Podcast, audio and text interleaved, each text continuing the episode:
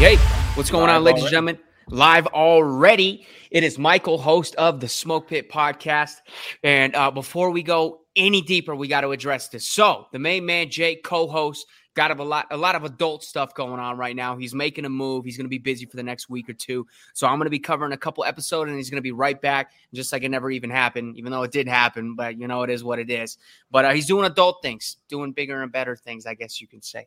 Uh, aside from that, we got our guests today. They call me Doc. I'm going to call him Brandon for the rest of the show because it's a real long name, man. How you doing today? Uh, I'm just thinking how overrated adulting sounds right now. That just that's what I'm saying. I don't want to do any of that. No, I like moved into this apartment and then I furnished it and then I realized, wow, man, that costs a lot of money. And then now I'm just sitting here like I'm just gonna hang out, I guess, you know.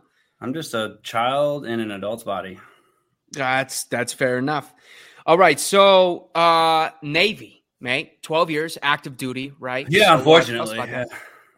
So every day I regret not joining the Air Force because about a year in, the I don't know who has, has, ever been in the Air Force, but if your recruiter was in the office, uh, you should feel blessed and lucky because I don't think I've ever seen one ever in a in a recruiter's office. But you know, when you're the best branch and you hit your quotas the second day yeah. of the month, it yeah. kind of makes sense.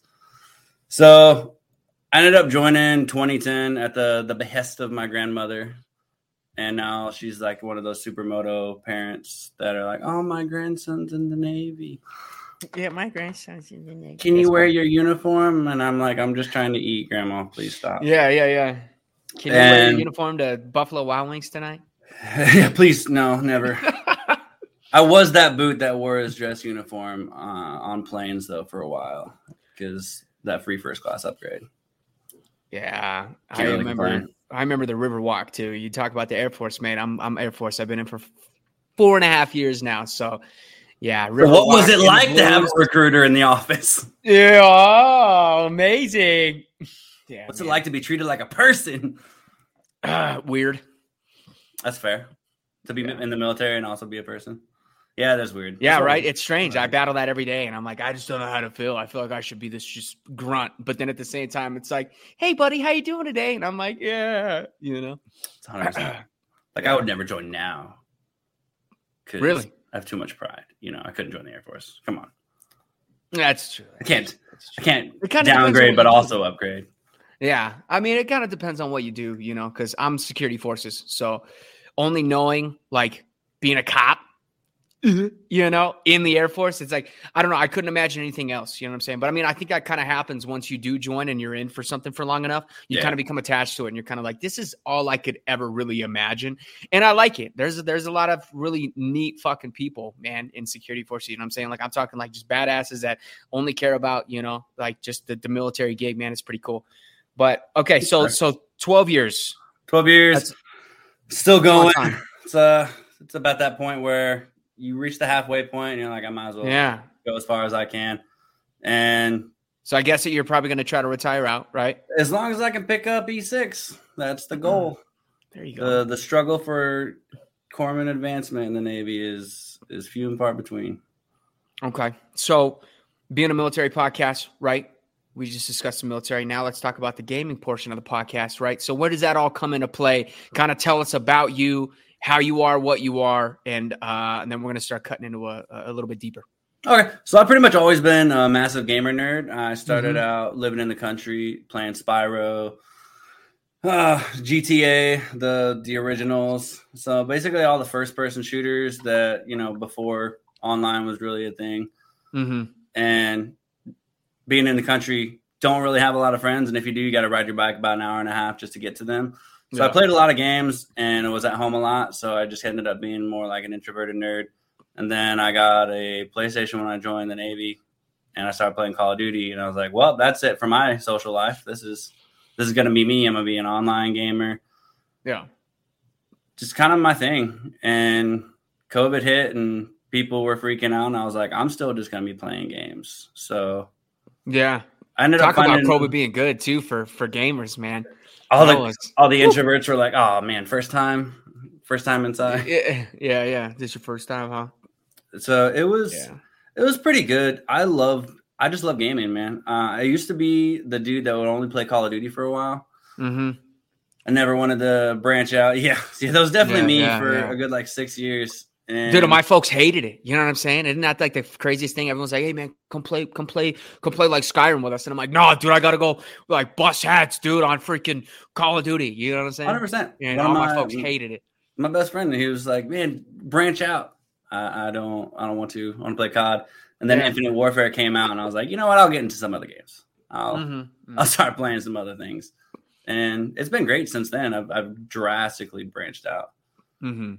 And I don't know for for me being in the military as a gamer, it always kind of felt like there's a lot of people just chilling in the barracks and hmm. playing games, but I've never until ultimately until regiment, I've never really seen a gaming military thing.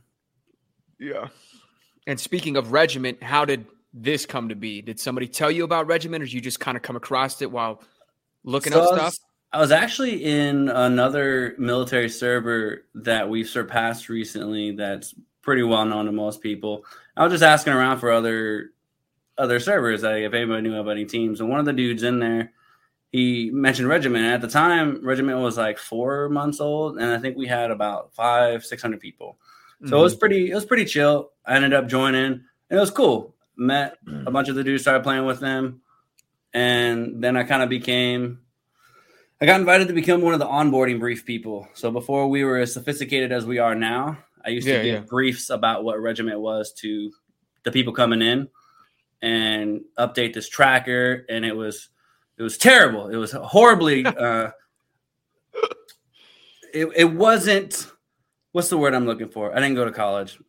Organized. There we go yeah, yeah, wasn't terribly organized and we had to do it like three times a week sometimes there would be like six people sometimes there would be one person and we'd be having this weird one-on-one conversation about an onboard brief that's mm-hmm. supposed to be to a group of people and it's really just hey man welcome to regiment yeah. and then it's blossomed to what it is now and i love it Yeah, speaking of that too. So going from and how long ago was that when we were talking only 400 members? oh june 2020 i think it was june 2020 And then now sitting here a couple days ago, we reached 14,000 members in regiment. How does that feel, man? Going from onboarding only a few to like at this point now. It's insane to think about. I saw a Facebook memory last week that we were Mhm. at 6,000 last year. So just in a year we doubled. Yeah. And I think from from December December we had about 8,000. Hmm So in about 6 months we got 2,000 then from December 2021 to now we've damn near doubled. Yeah. It's crazy. TikTok definitely helped for sure.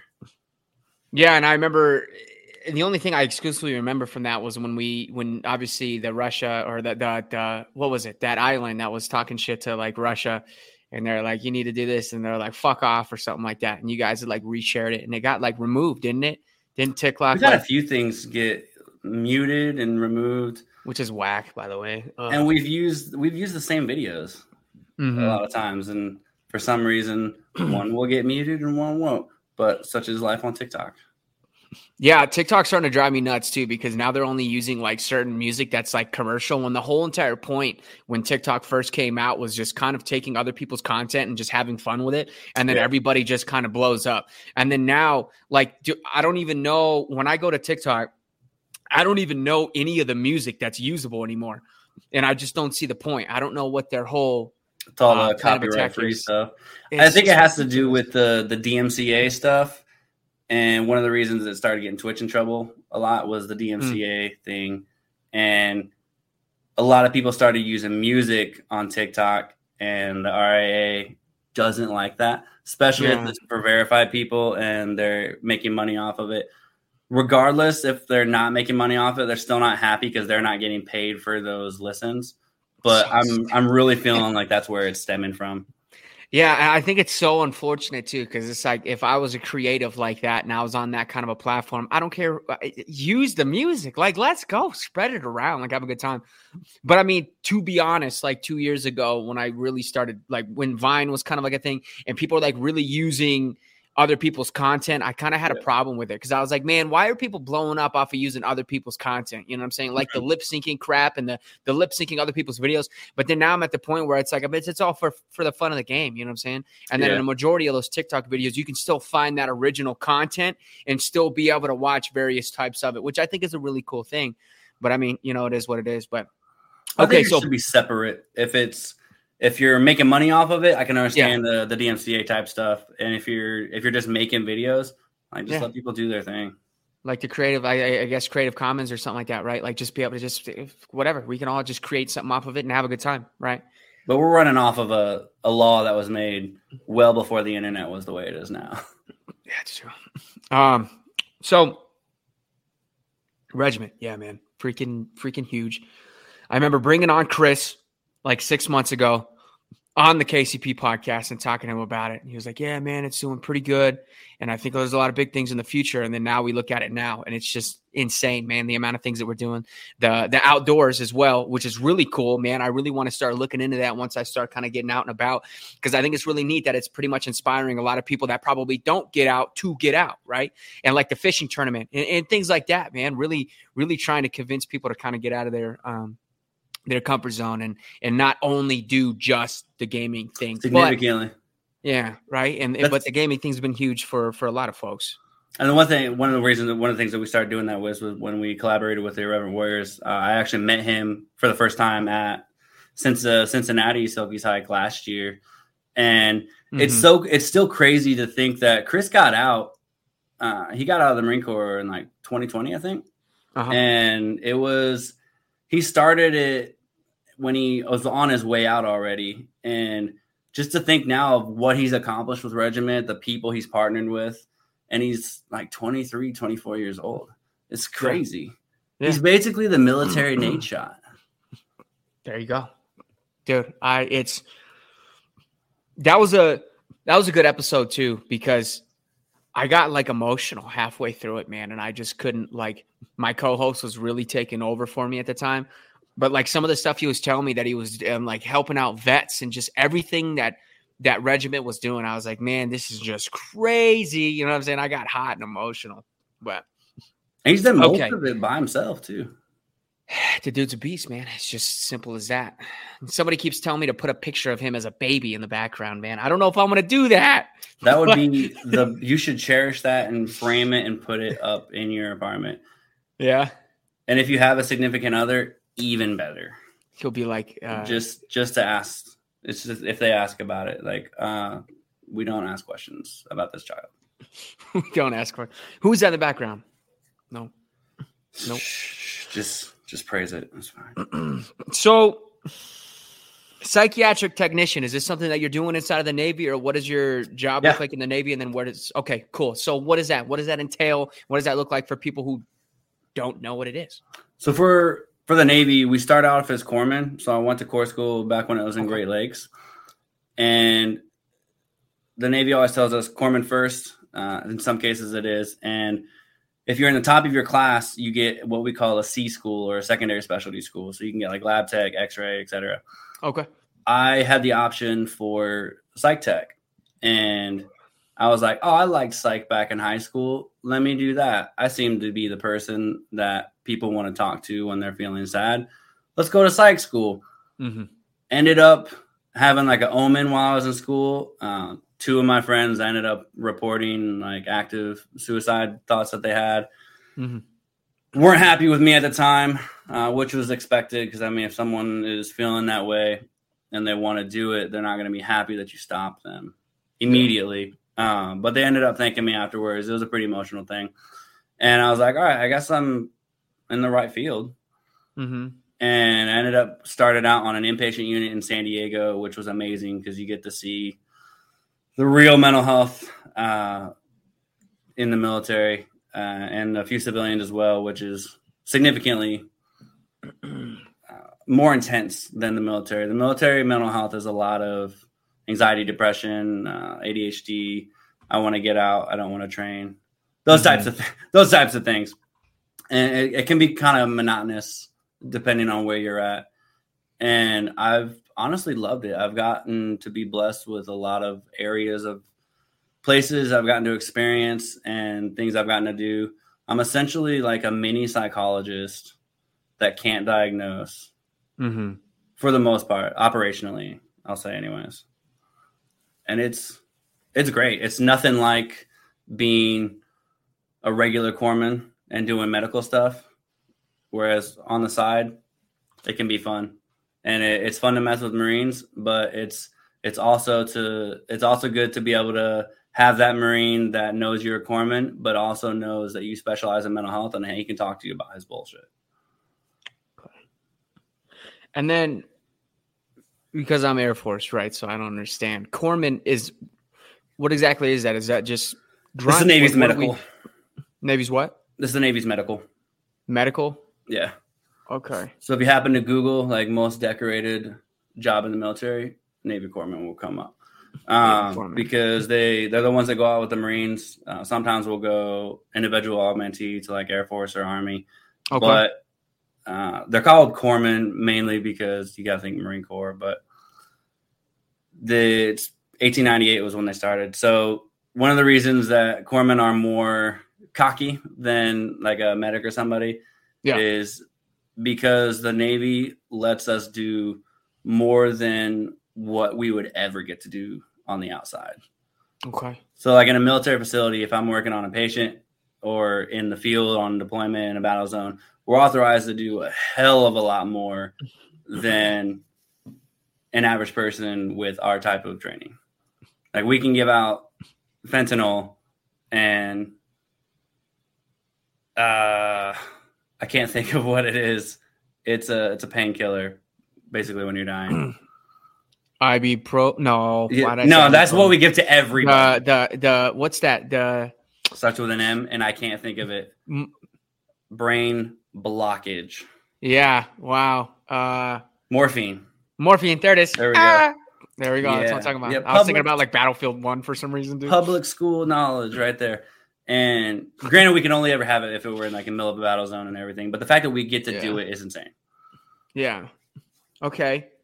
Corman Medical. The name's Doc. So you were talking to me about that before we went live. Um, how did that name come to be? You said people just started calling you that, and then you just kind of haven't had a name since. So, what's the birth of Doc? Yeah. So generally, DOC is is for Marines or for corpsmen that are with Marines. So what we call green side. So generally, it's with the grunt unit. It can be with another Marine unit, and they're going to call you Doc. But the best ones are the ones with the grunt units. Uh, I was with uh, Third Marines. I'm sorry, Third Battalion, Six Marines, uh, over in Camp Lejeune, and Yeah. We're like God to them, and we're just Doc. They don't really know our ranks. They're not the smartest of people. Uh, and when they are smart, they do dumb things very well. hmm It's a love hate relationship. And we're just doc to them. Like, we don't really have a name. Once I got with them, everyone started calling me Doc. So I kind of lost my actual name. Oh. Since I've been in the military, I don't think I've heard my first name until I was in a relationship. Yeah, yeah. And now, And then you hear it, and you're like, "What did I do wrong?" yeah, what's a name I haven't heard in years? and now everyone just calls me Doc. So I go to the I go to the Silkies Hikes. It's like, hey Doc. I go to the hospital. They see an mm-hmm. FMF pin. They're like, what's going on, Doc? Rarely do I get called by my actual name anymore. It's pretty nice though, because if you, it's like a title that you have to earn. Because Marines don't always call the corpsman Doc.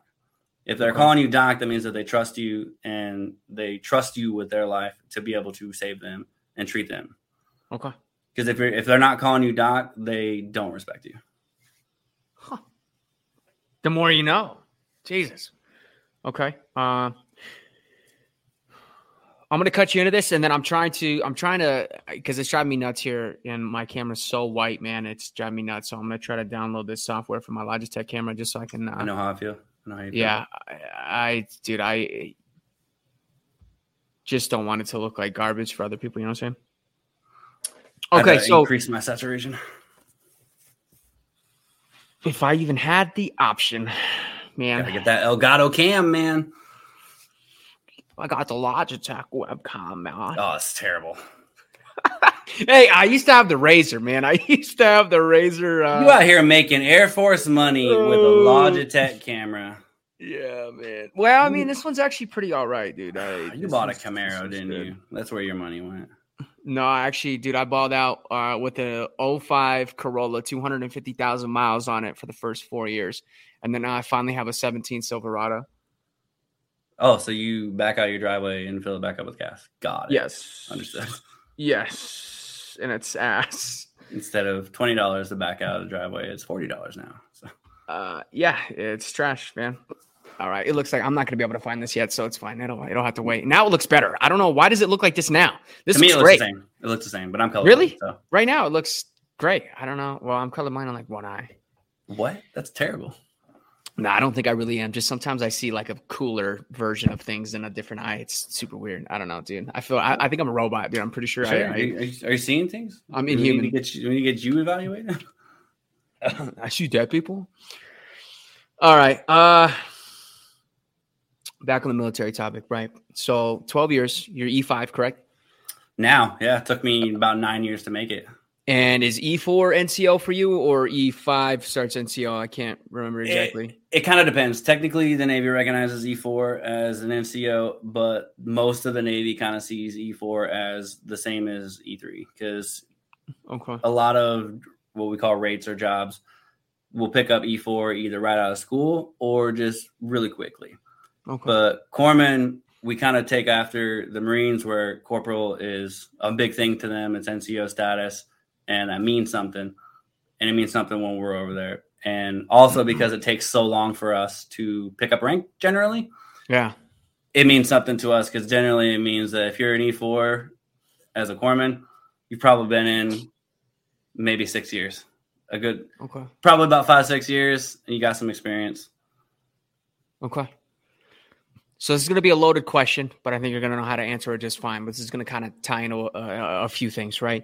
So, you, uh, excuse me, you've been in for 12 years, right? So you've had your fair share of leadership. You've seen a fair share of leadership, and now, to a degree, you've kind of been leadership for a little bit here. Hmm. Um, but you wanted to, you, you said you wanted to talk about mental health uh, for a little bit, which is um, phenomenal, and I think everybody really needs to to to to dive into that, right?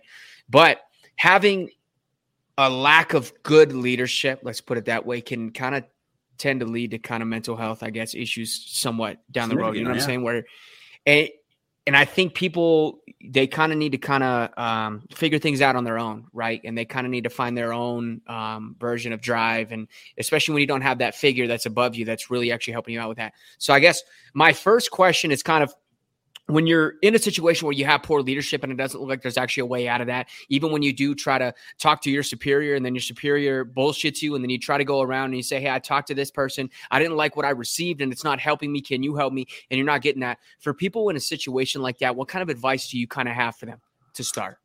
Now, when you say they they asked around, who have they talked to?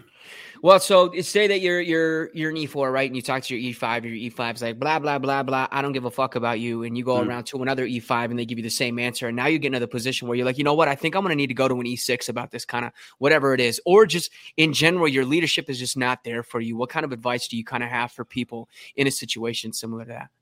So the, each I'd say each branch is a little bit different. For the Navy, it's really hmm. easy mm. to be to go into another shop or department because everyone on the ship tends to, unless you're on a carrier, everyone tends to know everybody's business or mm-hmm. at least know each other.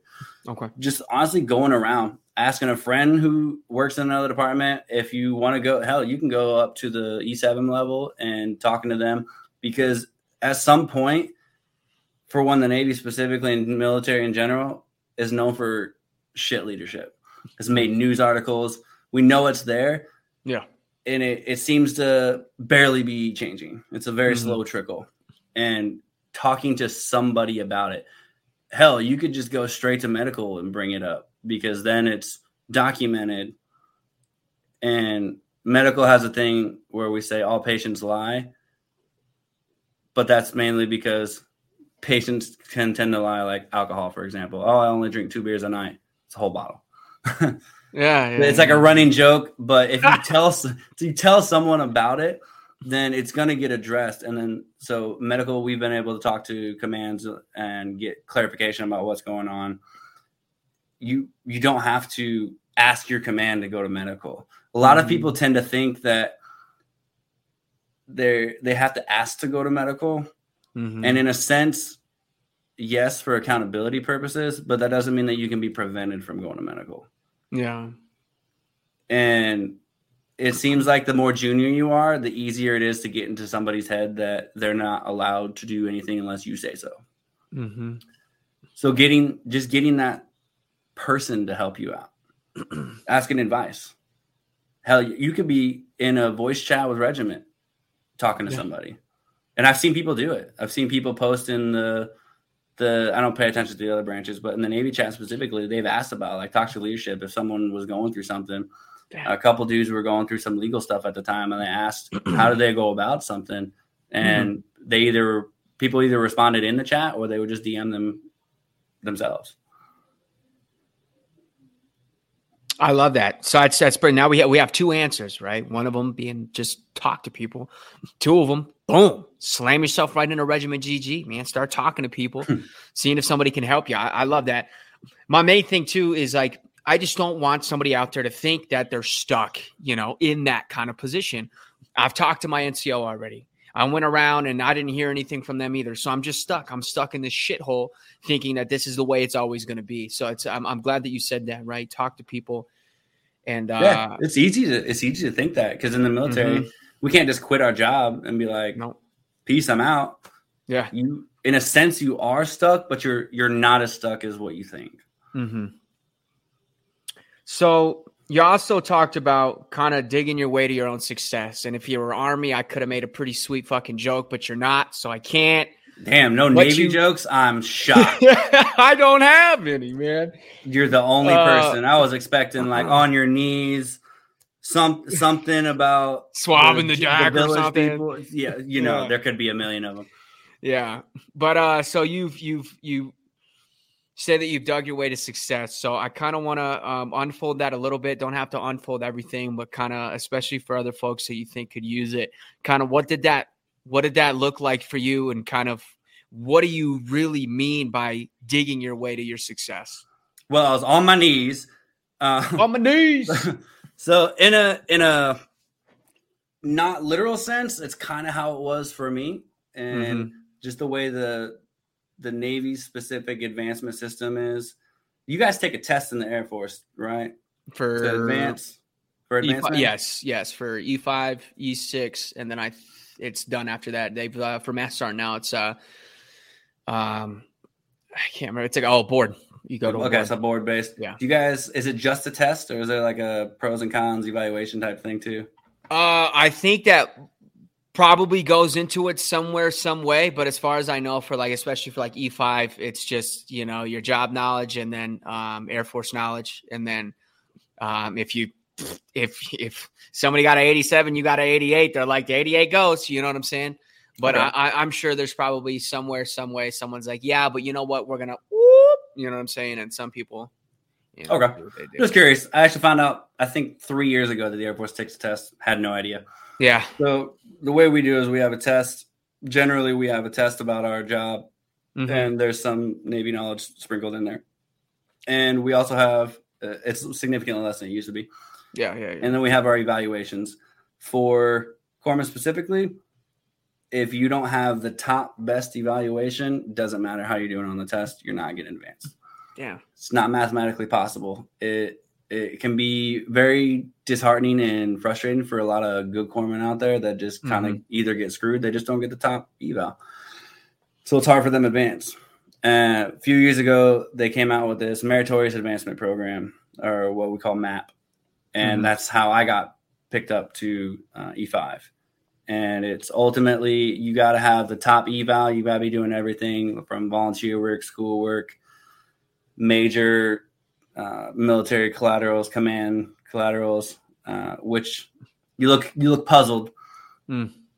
Me? So yes. Oh, I'm just taking it all in, man. So, the only thing I know is Air Force. So recently found out that the Navy is the only one that has collaterals, mm-hmm. meaning we'll do about nine other jobs that are actual jobs in the military. Mm-hmm. So like that'd be like me doing security forces, admin, and medical all together, but I'm only in the promotion for medical. What? yes. So it's it's yeah yeah yeah. Welcome to our world. Oh, The Navy yeah, calls yeah, them okay. collaterals. Wow. Okay. So we have to do multiple duties. It stems from back way back in the day on the ship. So if someone dies on a ship, you lose somebody, you got to know how to do their job when the ship's going down. Because you Yeah. can't be on ship in the middle of the sea and you're like, I don't know how to steer the ship. I mean, it definitely makes you more lethal, but it's like not being able to be graded based on the security forces work that you did while being medical. I mean, that's that's huge, man. Being able to be a cop and a doc at the same time, like that would be really cool on an eval. But I'm, ugh, I don't know. it would be cool uh, if it was a, a possibility or not expected. Yeah. Now for the Navy, it's expected. If you're not doing nine other things, you're like, oh, you're not competitive. Wow. So took on a lot of things. I was the president of the Junior Enlisted Association at my command. I Don't think I left work until probably about eighteen hundred most nights, uh huh. and ended up getting advanced. I cried Mm-hmm. straight up. Took me nine years, and now I'm back on the grind. Okay. So I guess you would say for for for advice for people that may think that they're kind of stuck and they kind of want to show themselves and kind of you know, hey man, I'm more than you know what these people think I am. Is uh, be versatile, I guess, or just get their get their hands as many pots as possible, or what what what kind of advice do you have for folks? Kind of. Uh, I used to tell my junior sailors at my last command that would feel like they they were doing a lot and they Mhm. weren't they just weren't getting recognized for it. Eventually, good work gets recognized. The Mhm. way to society tends to be now is if you do one thing wrong, that's the thing that gets noticed. And the you got the people that suck up, the people that complain, and they're gonna get noticed first because they're Yeah. the loudest. They're the loudest ones. But you can't ignore or you can only ignore good quality work and work ethic for so long Mm-hmm. and it's going to get noticed so i keep telling them keep pushing because it's you're going to get noticed it's impossible to not have a major impact and not get noticed at some point and that's that's what i did. I just built up that that work and i got recognized eventually. It just took Mhm. a while. Yeah. they say good things come to those that wait. In this case it's it's true. And for people in at least in the navy military if you're trying to advance or do something you're not getting noticed. Keep doing it because you can't ignore quality work Yeah. that long. It can only be for so long the loudest people are going to go away because people are going to notice oh they're just being loud they're not producing anything Yeah, yeah, yeah. Because I always say that the what was it? The squeaky wheel gets the grease, but there's some there's a lot of good cases where it's, I don't know certain things just kind of bite people in the ass, and they're like, man, we should have had you know Joe Schmo doing this. When you look at his record, every single time he's done this, it's been to 100. percent It's never been to a 95 percent. It's never been to a 90 percent. This man has consistently put 100 percent in. Right. One of my best sayings right now too is give give 100, you get 100. Right. Um, and I guess I mean it's you know it's getting it later is I mean it's got its pros and cons, you know, but at the end of the day, I mean you gained a little bit more experience, right? And I feel like that's good as as an NCO, really being able to have that on your back and then at the same time being able to get to to certain positions, right? Just because I always it's kind of weird, like the way that I operate, right? Like when I was when I was just an airman, my only my sole job was just to be an airman, right? You just soak in everything. You're just a freaking Mhm. sponge, right? That's your only job. And then now as an NCO, people consistently ask me, like, where do you want to go? Where do you want to go? Where do you want to go? And I'm like, honestly, I don't know. I'm in a position right now where being a staff sergeant, my only goal right now is to be the best staff sergeant that I can be, right? And I Mhm. want to be able to take care of my folks and take care of my troops. But at the end of the day, in order to be the best NCO that you can be possible, is you need to know kind of where you want to go and you need to know where you can go in order to motivate and build the airmen that are coming up before you, right? significantly yeah Or, and, or with you. So, and then there's that experience level too yeah, it's like you because if you- they ask you how do i do this and you're like well i don't know and then now you're not being the the, the, the best nco that you can be right Exactly. Then they just look at you like, oh, you just happened to do like you sucked your way to the top. yeah yeah yeah yeah you You- just you got there, like, you the, don't- the 95% Yeah, you don't you don't know anything. You're a terrible staff sergeant. Like you don't yeah if you advance too quickly, but you don't take And that that's into me. effect. I advanced quickly man. I, i've only been in for four and a half years and i already got staff on. Now granted i worked for it man. This is something Yeah, i wanted since the minute i joined. I wanted to be a staff sergeant the minute i joined. I still remember people saying no you don't. No you don't. No you don't. Now here i am and i'm like yes i did you know and i'm really ready to do it. But it's you're always going to have those people that are like, oh, you probably accidentally Yeah. circled B and they gave you that eighty percent that granted you the the victory. And I'm like, come on, man, come on. There's always those people that are going to have that, especially if they're female. People are always going to have that stigma. But all Mhm. that really matters is they got it. They got there somehow. There Yeah. was some work involved Mm-hmm. because there's always a paper trail. So And I guess I kind of want to take that opportunity just to kind of say too is like my my main thing is like I just I don't like to judge people, you know. Like we all do it, you know what I'm saying? We all sit back and we kind of go you know Oh, cuz yeah. we all it's we're all human, man. That's the way our brains work, right? But at the end of the day, like my biggest thing is like you don't know somebody's story, you know. And like a couple uh, shows of I hate I keep bringing up this show when I'm talking to Navy cats, man, but NCIS and they uh just kind of talk about they kind of talk about certain things, but it's funny because they'll they'll go into depth about certain people's stories, and from the outside you go, man, this dude's a loser. But then you Yeah. learn the story, and you're like, oh my god, you know.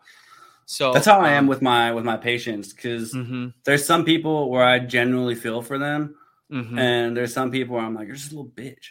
yeah, yeah, yeah, yeah. And but that doesn't because you have how them, you got them. It's 100, percent but that doesn't affect how I'm doing dealing with them on a professional level. Regardless, Mhm. uh, they're still going to get the same treatment. I'm still going to listen to them. I'm not going to judge them while they're there. Once I write the note and I'm done, I can be like, man, that guy was a little bitch, or Yeah. I can be like, oh man, they were they they're going through some shit. Yeah, because I never want to be faced with the inconsistency. You know what I'm saying? You tell me that you give people 100 out of 100 every single day so you can get 100, but then you gave this guy 95, and then boom, that blows, blows all my credibility out the window, right? Mhm. So I like that you said that.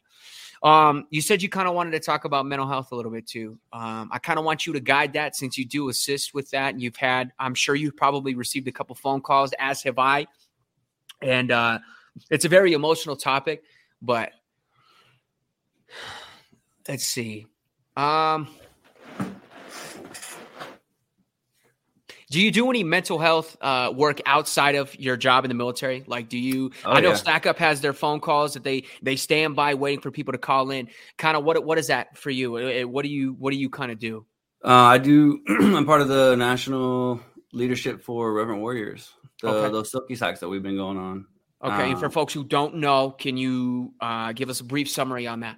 Yeah, so Irreverent Warriors. Uh, I don't know if you've ever heard of Vet TV, but it Yes. was started by Donny O'Malley. I mean, it was Okay. started by him, and then he Okay. went off to make money doing Vet TV. Okay. And it's very marine heavy. Uh, sometimes the Air Force will get uh, they'll check their email and they'll, they'll come out to the hikes. hmm We just have to apologize that the AC isn't working. and it, it's great. I, I'd always wanted to go to one of them and ended up getting stationed in Chicago. I'm like, oh, big city, there's got to be a hike here. Yeah. And there wasn't. I'm like, this is unacceptable. So I emailed them and I'm like, hey, I want to put on a hike in Chicago. And uh, who we call Mama, she's the president of the organization, uh, Okay. Mama Cindy. She entrusted with me. Uh, they brought us out to the Black Rifle Coffee House Ranch, Coffee Ranch House, Nice. Okay. and we got to go. We we revamped the the mission goals and uh, the motto the mission yeah. statement, mission, vision, and goals. And I, for the next six months, planned to hike in Chicago, which was terrible. It was the most red taped thing I've ever had to do. Uh, Yeah, I had yeah. never been to a Silkies hike. My first hike coordinating and attending was the Mm-hmm. same thing. Don't recommend, Hmm. but it, it was amazing. And it it's one of the most frustrating things. Uh, if you've ever been to a Silkies hike, they're amazing. When you're the people that are planning it, you just you hate life for six the six months while you're putting it on Yeah. and then you see everyone out there you see all the people having connections you you you listen to the stories where people will come up to you and tell you like the vietnam vet that came out to his first hike and he's like i i never felt like i was in the fight and back in the fight until now yeah, yeah. those are the type of moments that are incredible because he he'd been living his life since what the 70s 80s yeah. and just just living Yeah. or barely living, I should say. And he he said he felt like he was back in the fight after attending one hike. Yeah. So people get to be themselves, and I love seeing that and hearing those stories, and it puts all of that work 100 percent worth it. And ever since I left that area, I'm like, I can't abandon this organization. So I ended up doing. I, I manage the social media, Twitter, and I do the their Discord, Mhm. and which made me want to be like, all right, if I'm doing the gaming section of this, I want to collaborate with Regiment, get all the gamer nerds off the couch for a day, yeah, come yeah, out and see each other in person. yeah, Got Chris to his first first hike, or I, I saw him in Cincinnati, which I think was his first hike. Dude was wearing shorts. I was highly highly disappointed that he wasn't he wasn't in silkies. He was in basketball shorts. Uh, I'm still disappointed, Chris. Um, and it was amazing. And then we started putting them on our events and getting more regiment people out there. So I've every hike this year I've worn a regiment shirt, I've flown the regiment flag, so I can uh, attract all those introverted gamer dudes and girls out to yeah, yeah. an in-person event. And then I've noticed we're starting to do more events with regiment, which is insane. Like Yeah. just going back to insane to think of how far we've come in the past two years.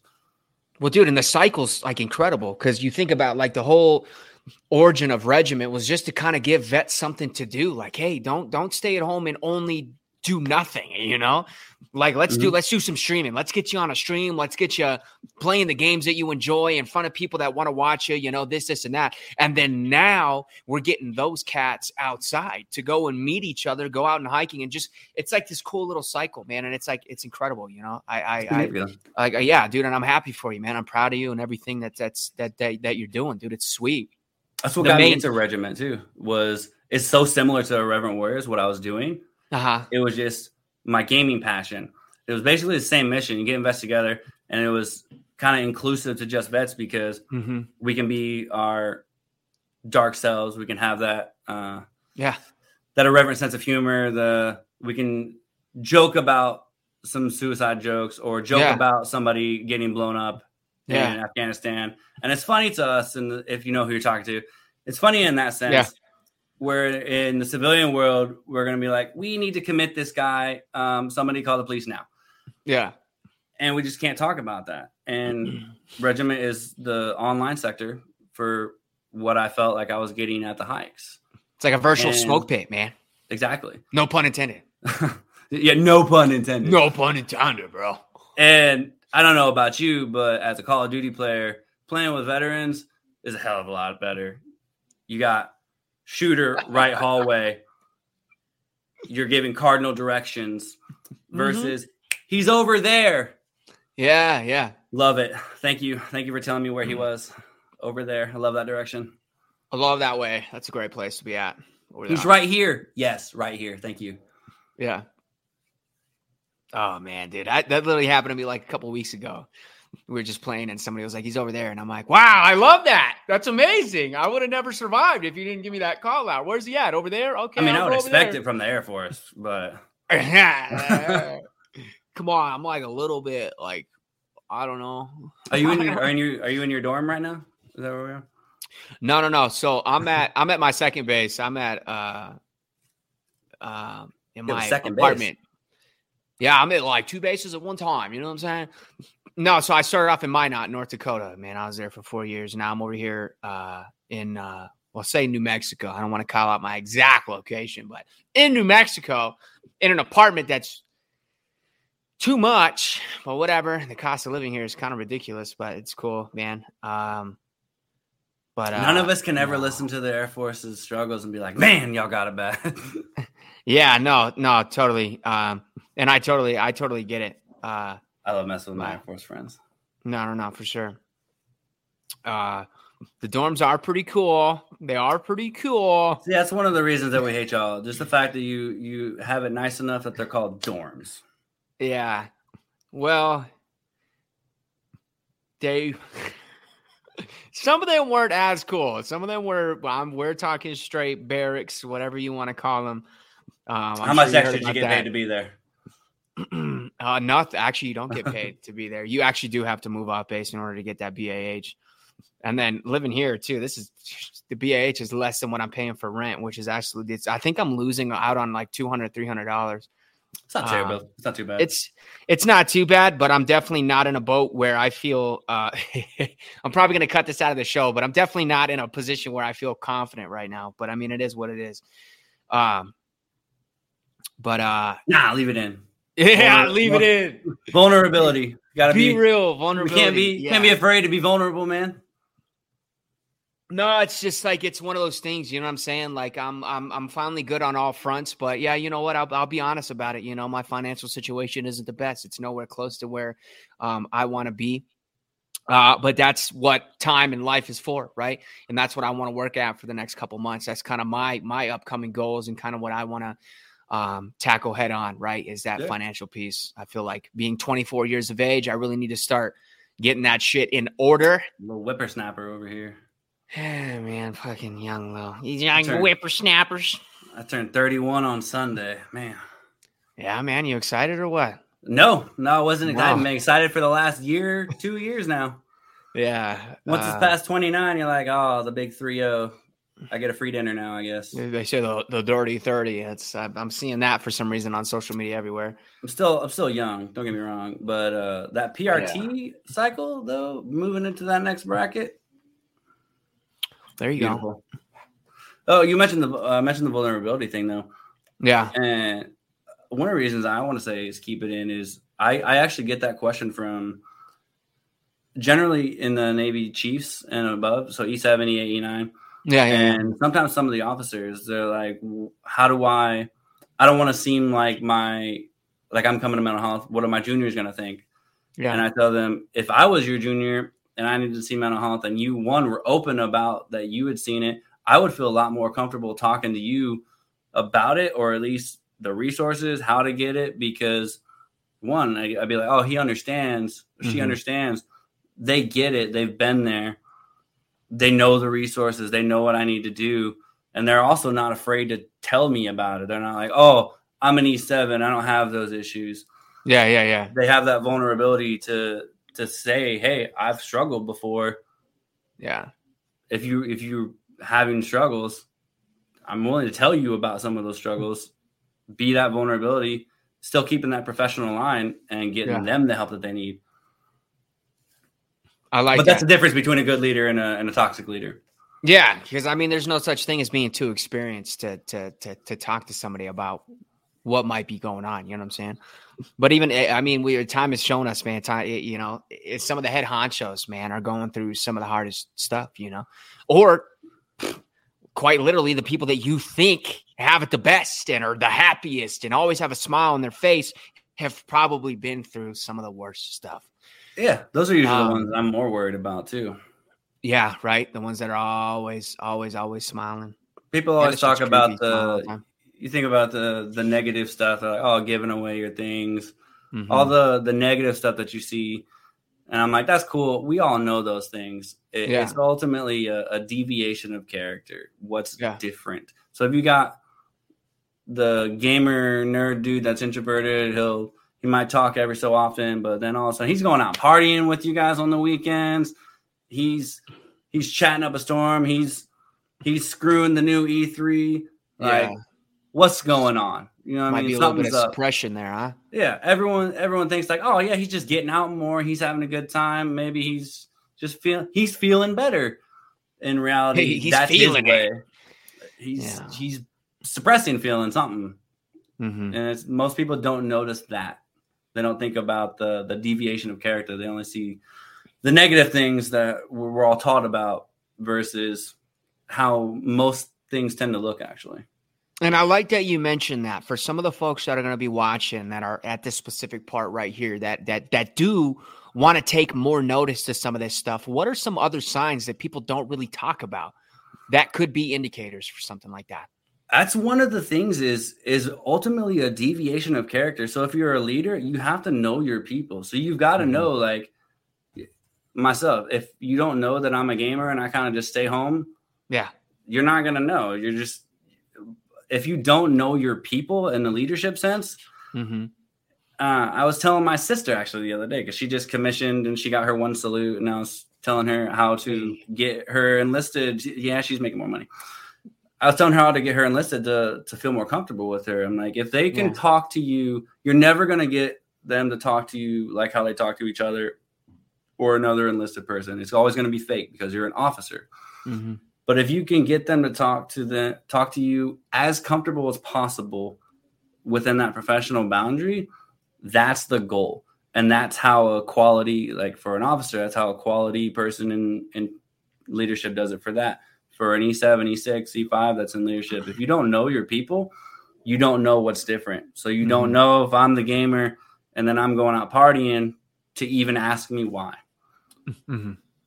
everyone's going to ask nowadays i'm i'm confident to say that most people will have someone around them that if something negative was truly going on and that was how they were presenting was like they're sleeping more they're just not doing anything the the, the typical aspects we know of they're going to get asked about it. It's Yeah. the person that doesn't want to show that and they're they're going the opposite way about it.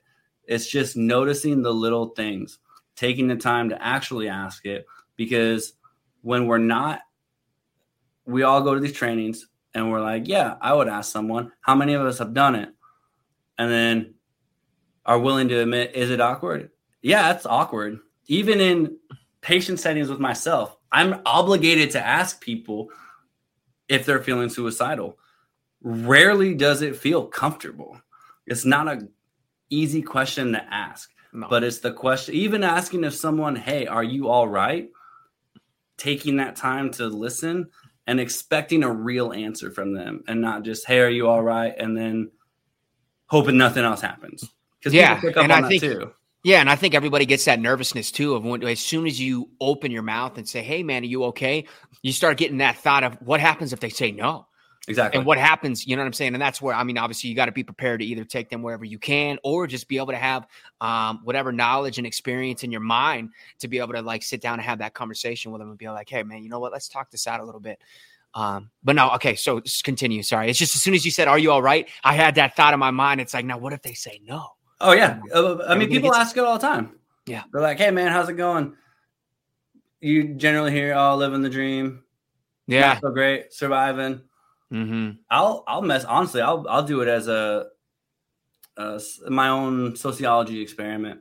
Yeah. Is people that I work with that are in the mental health field. I'll give them iffy answers like oh surviving, just to Yeah, see if they if they continue up, if they follow up, if they're paying attention to the answer, and if they're at least asking and then also listening Yeah. to keep my own people in check. I mean, yeah, And- I'm, I'm. oh, No, keep going. Sorry. no, no, by all means. I was gonna say I'm, I'm, I'm glad you said that because I think that's one of the main things that kind of aided in my last unit is unlike a lot of people like when I was in the hallway and I'd be like hey man how you doing? And somebody be like I'm all right. I'd be like what? Hold on man. How was your weekend? Mhm. what'd you what'd you do this weekend? What'd you uh did you get out? Did you do this? Did you do that? And I'm a big advocate. I'm so glad you said it is just getting to know your people because that's the main thing and I know that's becoming a really big thing right now in the military is people are Mhm. starting to really take notice to that. Hey you need to understand your people in order to help the, your people. You can't help somebody you know nothing about because you're going to end up giving them an apple when they wanted a banana. You know, this is a real broad example, but things of that nature, right? Really understanding your people. And it didn't matter who you were in the hall. I didn't, yeah. I passed you. Hey, hey, how, good to see you, sir. How you doing today? Ah, you know, what? And then I would just kind of, you know, and I think people really took notice to that. And I feel like, I guess my moral of what I'm saying right here is that I think a lot more people need to be like that. I, I, I, Yeah. I feel like a lot more.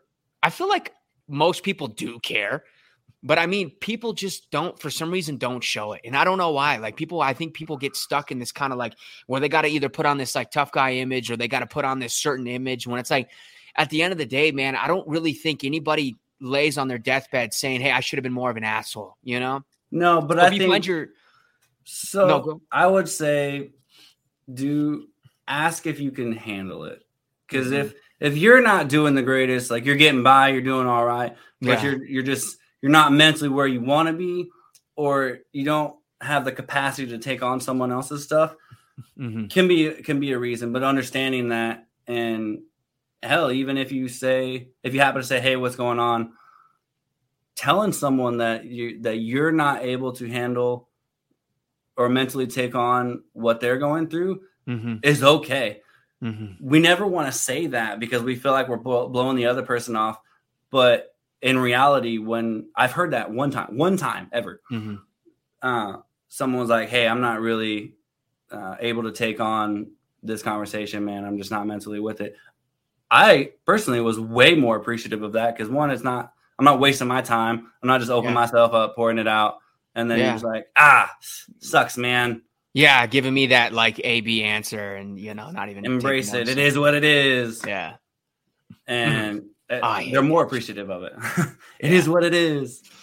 It's like it's it's funny because I, I hate that when, but when you actually look into the original like meaning and where the is it is what it is came from, you're like, oh wow, man, that's real deep. But I mean, you could do that with anything. You know what mm. I'm saying? I, I, we can we can have that conversation all day. You could take one basic answer and make it like this godly, like oh my god, straight out of the, like the, the Bible or something, right? Yeah. But uh, so you mentioned your E6. No, I like that. Staff Sergeant. Uh, E five E five. Okay. Yeah. Tech Sergeant is E6. Yes. Okay. Air Force is one of the ranks that, that I don't I know the least. Hey, yeah, I should probably know all the ranks, and I just don't. But no, I know Air Forces, but that's it. The Navy's the weirdest. We're the only ones where the officers are different. Uh, just curious. We should have Master Chief though, because every time I hear Master Chief, I'm like, oh, Halo. Huh. Yeah, I mean, y'all took Space Force from us, so fucking. How many how many TVs you show you've seen where it's uh it's not the Navy because it's a space ship? Man, I wish we could have had Top Gun, man. like, Overrated. Ah, it's all right. Overrated. You think Top Gun's overrated? Overrated. I love Top Gun. As a Navy as a Navy person, overrated. I just love it because I feel like it's one of those few movies that you can watch and you can walk away and adopt that kind of mentality. You know what I'm saying? It's just one of those kind of things. Everybody uh, starts wearing the aviators and everyone's wearing too, the, you know, yeah, yeah. too moto for me. I, I, want the real, the real stuff. Show me what the military is really like. I'm a, I'm a thank you for your service movie kind of guy. Oh, there you go. That's oh, it's tear jerky. So most of it just a bunch of smoke pit shit talking, dude. Exactly. If they really want to, if they really want a military real. movie. But uh, one of my favorite things is I love throwing off my leaders and asking them how they're doing. Yeah. Because as back when I was an E4 and even as an E5, how many people you you think are asking the E7s, E8, how they're doing when they're probably holding a lot more on their plate than yeah. I was going to say doing. I was the only one. That's why I I think I stood out a little bit.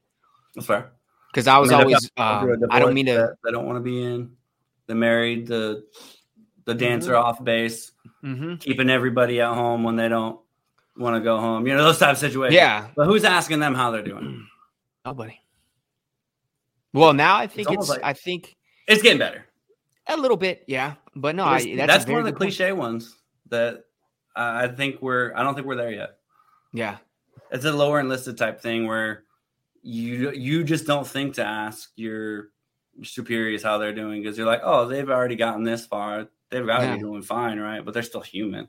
Yeah, they may have gotten that far, yeah, but that doesn't mean they're immune to life. Yeah, like, and I I think I adopted that attitude like very short on just because of everything I was trying to do and where I wanted to go.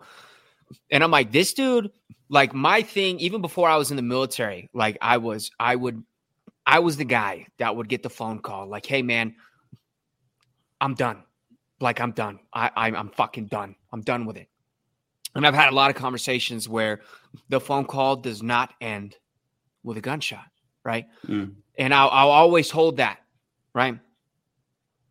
So then coming in and then being like, I want to get to the point where I'm an NCO and where I have a couple airmen that I can kind of, uh, you, you, know, I can kind of take under my wing and really build and kind of um, get them to the point where they want to be, right, and show them where where they can their directions that they can go.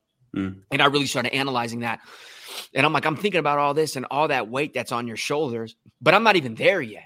So I start thinking about my supervisor and the fact that he's doing that already for five people, and I'm like, where I'm at mentally, like this dude might be in that same boat. So I really adopted the whole kind of take care of your, your supervisor type of mm. mentality, mm. right? Hey, soup, what do you need from me? What do I need to do? Not not not kissing ass, but like what what can I do to get you home earlier? Because all of my NCOs, they have families, they have kids, they have this, but they're staying later than me when I'm a fucking brand new airman. And my only job is to come in and do this fucking job, man. That's mm-hmm. it. And then I go home. So why am I the one that goes home first?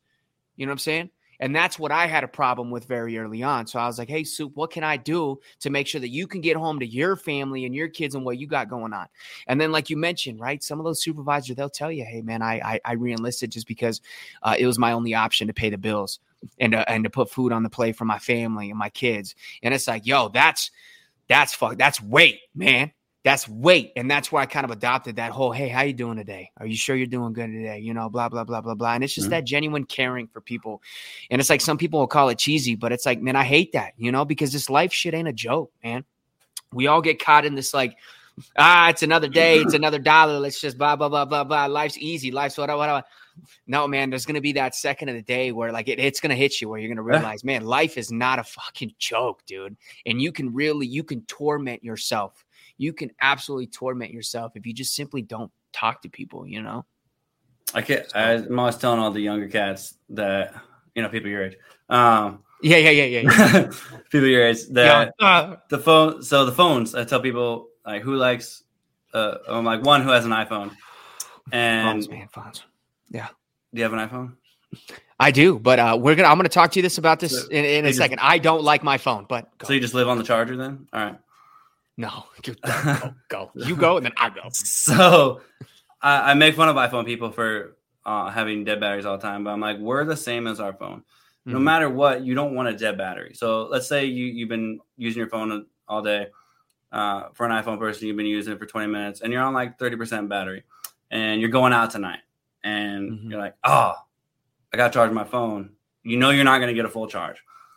Plug it in, you might get 10%. If you got a fast charge, you might get 50%. percent mm hmm The goal is to keep it as far from zero as possible. Yeah. We're the same as our phones. We don't want our battery to go dead. And when we're just constantly being drained, what are we doing to recharge? What are mm-hmm. what are you doing for that hour a day, that that 30 minutes to get that 10% charge to yeah. not have a dead battery? And I, I, tend to be kind of philosophical and have anal, uh, things that compare to in that yeah. sense. So this is one of the things to, to get people to be like, oh, that makes a lot of sense. Yeah. You don't want your battery to go dead. So like gaming for me, that's how I recharge my battery. Right. I dude, I used to be like that, but I just can't. Like the gaming just doesn't do it for me. How dare you? How dare you say that? How, I'm like in a gaming team. Man. How dare you? yeah, you know audacity. the audacity, dude. The audacity audacity, Karen. Um, no, I like that you mentioned phone, and I, I I'm at the point, man, where I, I I hate my phone. I absolutely hate it. We have an iPhone, so that makes sense. Yeah, yeah, yeah exactly. right, the trash. We're we're light years behind Samsung, and yeah. Uh, Steve, Steve Jobs died. Yeah, pretty much. um, I did. I wasn't laughing at him dying. Um, you know, someone's gonna comment and be like, "How dare you laugh at Steve Jobs dying?" Somebody's gonna cut that like Steve Jobs died. Let's go. no, um, but no, it's funny, man. I just I I hate my phone now, you know, and I'm actually really. I guess I can. I mean, I need to stop publicly saying it, but I mean, I always say like, oh, I'm gonna, I'm breaking from social media. This is trash. But like, I'm getting the point where like I really do, man. I I I'm I'm just tired of it, you know, and um, originally, it was because I was making the music and I was heavily making the music, and I felt like I needed to have this image. But now it's getting to the point where it's like, why, man? Why do I, why, why? You know? And I just don't like it anymore. And I don't like zooming around on social media all day, mm-hmm. just kind of waiting for that one comment, that one like, or whatever, whatever. So I've really been diving into other things. But ever since I was a kid, man, I've liked writing short stories, and I really do want to get back into that. And I mean, I really want to like sit down and really I have a very big creative mind, and that's why I like to do what I do. That's why I did the music. That's why I do the podcasting. I can talk all freaking day, but at the same time, I can really put myself in another world. And I really want to tackle that. And I really want to get back to work on that kind of writing short stories and writing all that kind of stuff. But my recharge, man, I've really started to look into is different types of meditation and really trying to tackle that and uh, reaching that, I guess you could say, Zen and really reaching um, true mindfulness and being able to be present. I want to be present, man because there was one part where I thought life was too slow. And then obviously when you're younger, right? You're like, Mom, I want to be an adult. I want to grow up. And then that first bill hits and you're like, ah shit. This ah, sucks. This is man. overrated. Can I not be an adult now? Yeah, exactly. This is trash. I remember telling my mom about that. Like, mom, I can't believe it, man. I wanted to be right here, right here. And then now it's like, I got this bill coming up and my 05 Corolla doesn't even run anymore. And they told me that I need to ride it until it blows up, which is probably going to be in two months. And I'm sitting here like, this is what adulting is. Uh, it could be far worse, though. Don't get me wrong. I'm thankful for what I have, right? But uh going from that to now, dog, it feels like every fucking day is so quick. And it's like that that autopilot, right? We start mm. getting stuck in that autopilot. You do the same fucking thing every single day. And then all of a sudden you're like month two, month three, month three. And that's where you see online where it's like, oh my God, February went really fast. And it's like, that's because we're all stuck on autopilot. So now that my recharge, what I'm really trying to work on right now is really trying to be a little bit more present, right? Because mm-hmm. I don't want to miss certain moments. I really want to enjoy it, but then mindfulness at the same time. Really being able to just sit there. It sounds, I know some people are going to be like, oh, that's corny. But no, man, it's it's super cool being able to sit there in a chair and just be like, yo, like I'm here right now, you know, and I'm grateful for everything that that I got. You know what I'm saying? And ever since I went to Africa and came back, man, it's just like that's I'm so thankful that I went there and saw what I saw and got to talk to the people who I got to talk to because now I'm able to really well. I'm really able to sit down and be thankful for what I have and understand that just. You ever tried deprivation chamber? Dude, that sounds like the fucking gas chamber from BMT, dude. What is that? Totally not the same. Uh, I'm scared. You ever heard of, you ever heard of float, uh, float therapy? Float therapy? Yeah. So, no. depri- so deprivation chamber or float therapy is it's kind of synonymous. So you that sounds like depriving, right? Is that like taking yourself away from certain things? Yes. So it's a, okay. you go into this this pool and it's just it's got just enough water to to float on, mm-hmm. and after a while, it, you basically feel weightless, like you're you're not even there, okay. and they can turn off the lights and they there's like no no it's like a soundproof area. Yeah. And it's it's just deprivation of sensory. And mm. it it can be enlightening. Some people can freak out. So if you're if you're not really into that thing i'd love that dude. That sounds don't recommend starting with it. Easier way nah i'm gonna start i'm gonna go right into it dude. So people start freaking out in there. Yeah but, yeah. I mean, t- nowadays a lot of people don't they, they can't disconnect from their phones. Uh, mm-hmm. I see I saw it with recruits all the time one of the biggest things was, I mean, when you're in boot camp, I don't know how Air Force boot camp is, but what boot, camp?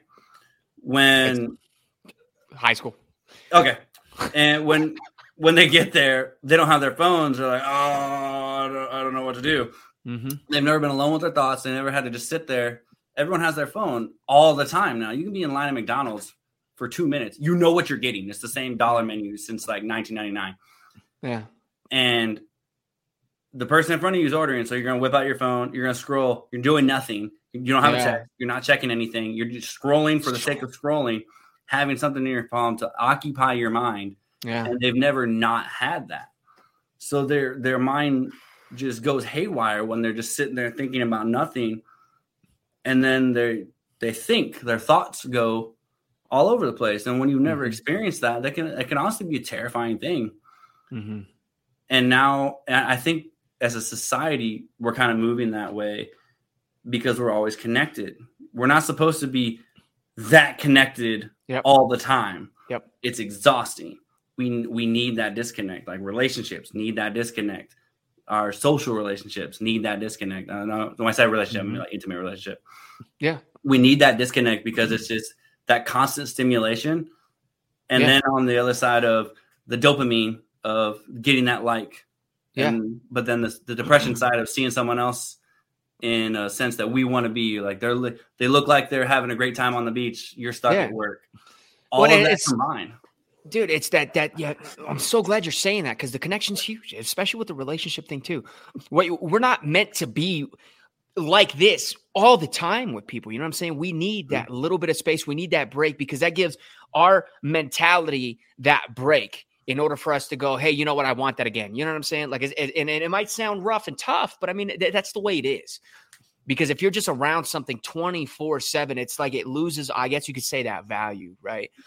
but then you look at that connectiveness too. If I see you on social media every single day and I'm right there, I see you on the beach every day in my phone, two months down the road, I see this every single day. Is there a fucking reason for me to hit you up and say, hey, how are you doing? Nah.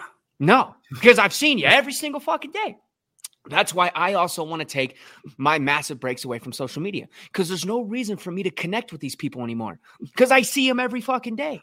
And mm-hmm. then people sit back and have the audacity to go, "Hey man, why don't you you never call me or anything?" And it's like, "I don't need to. I see what you're eating three times a day, every yeah. single goddamn day." You made a you status about you went to McDonald's. You posted the picture of yeah. it.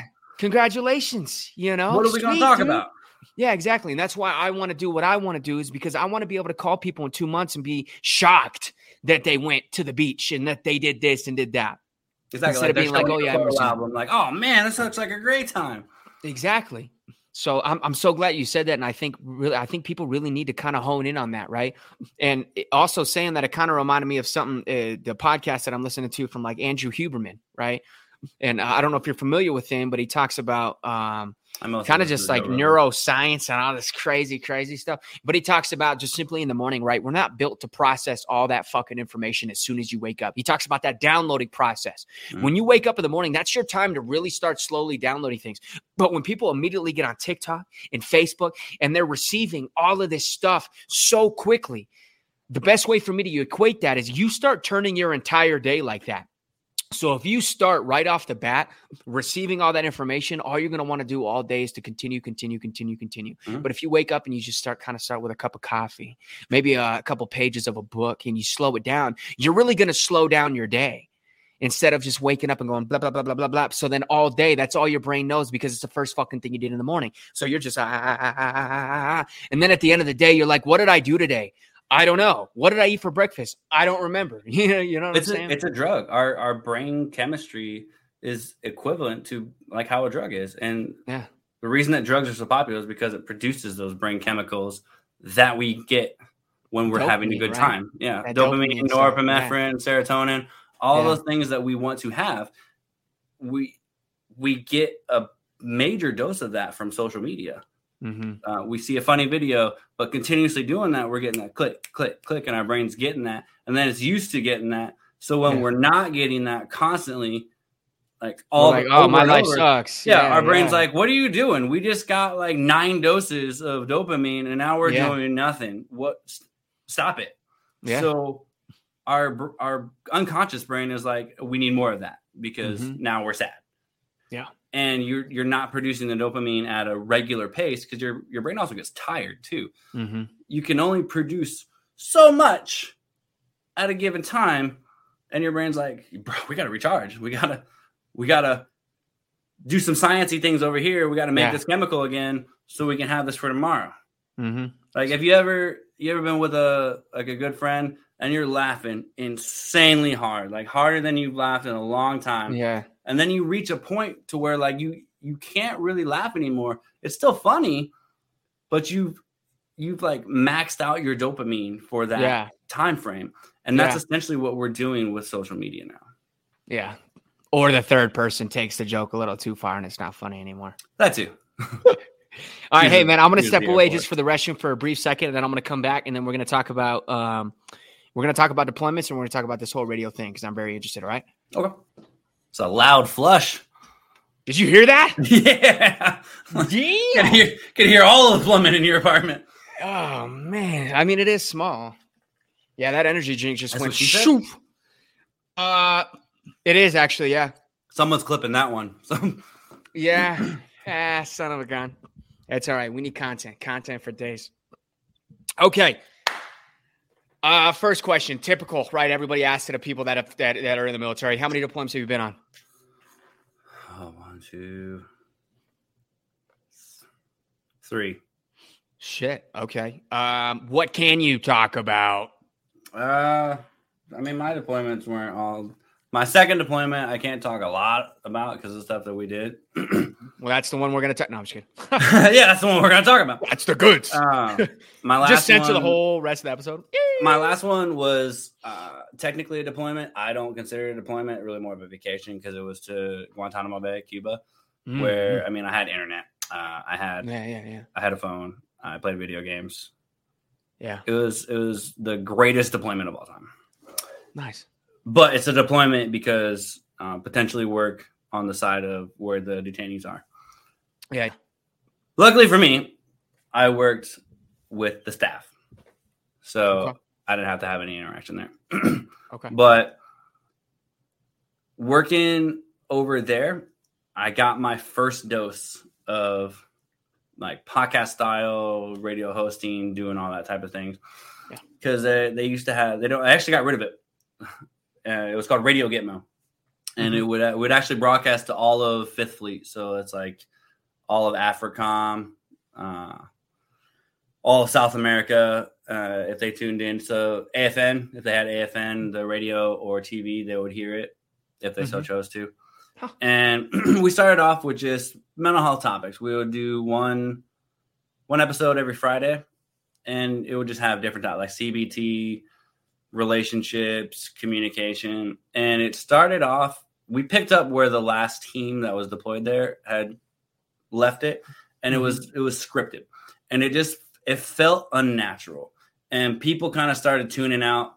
Or if they did listen, they only listened for the music breaks that we had because we would have we would pick some themed music. So if it was Yeah. about relationships, we would have uh crazy bitch plan or something like that. We we would pick some some funny songs like Cupid's chokehold Yeah, yeah, yeah. related to the topic and they would generally only really tune in for that because it was Mhm. funny and it was music.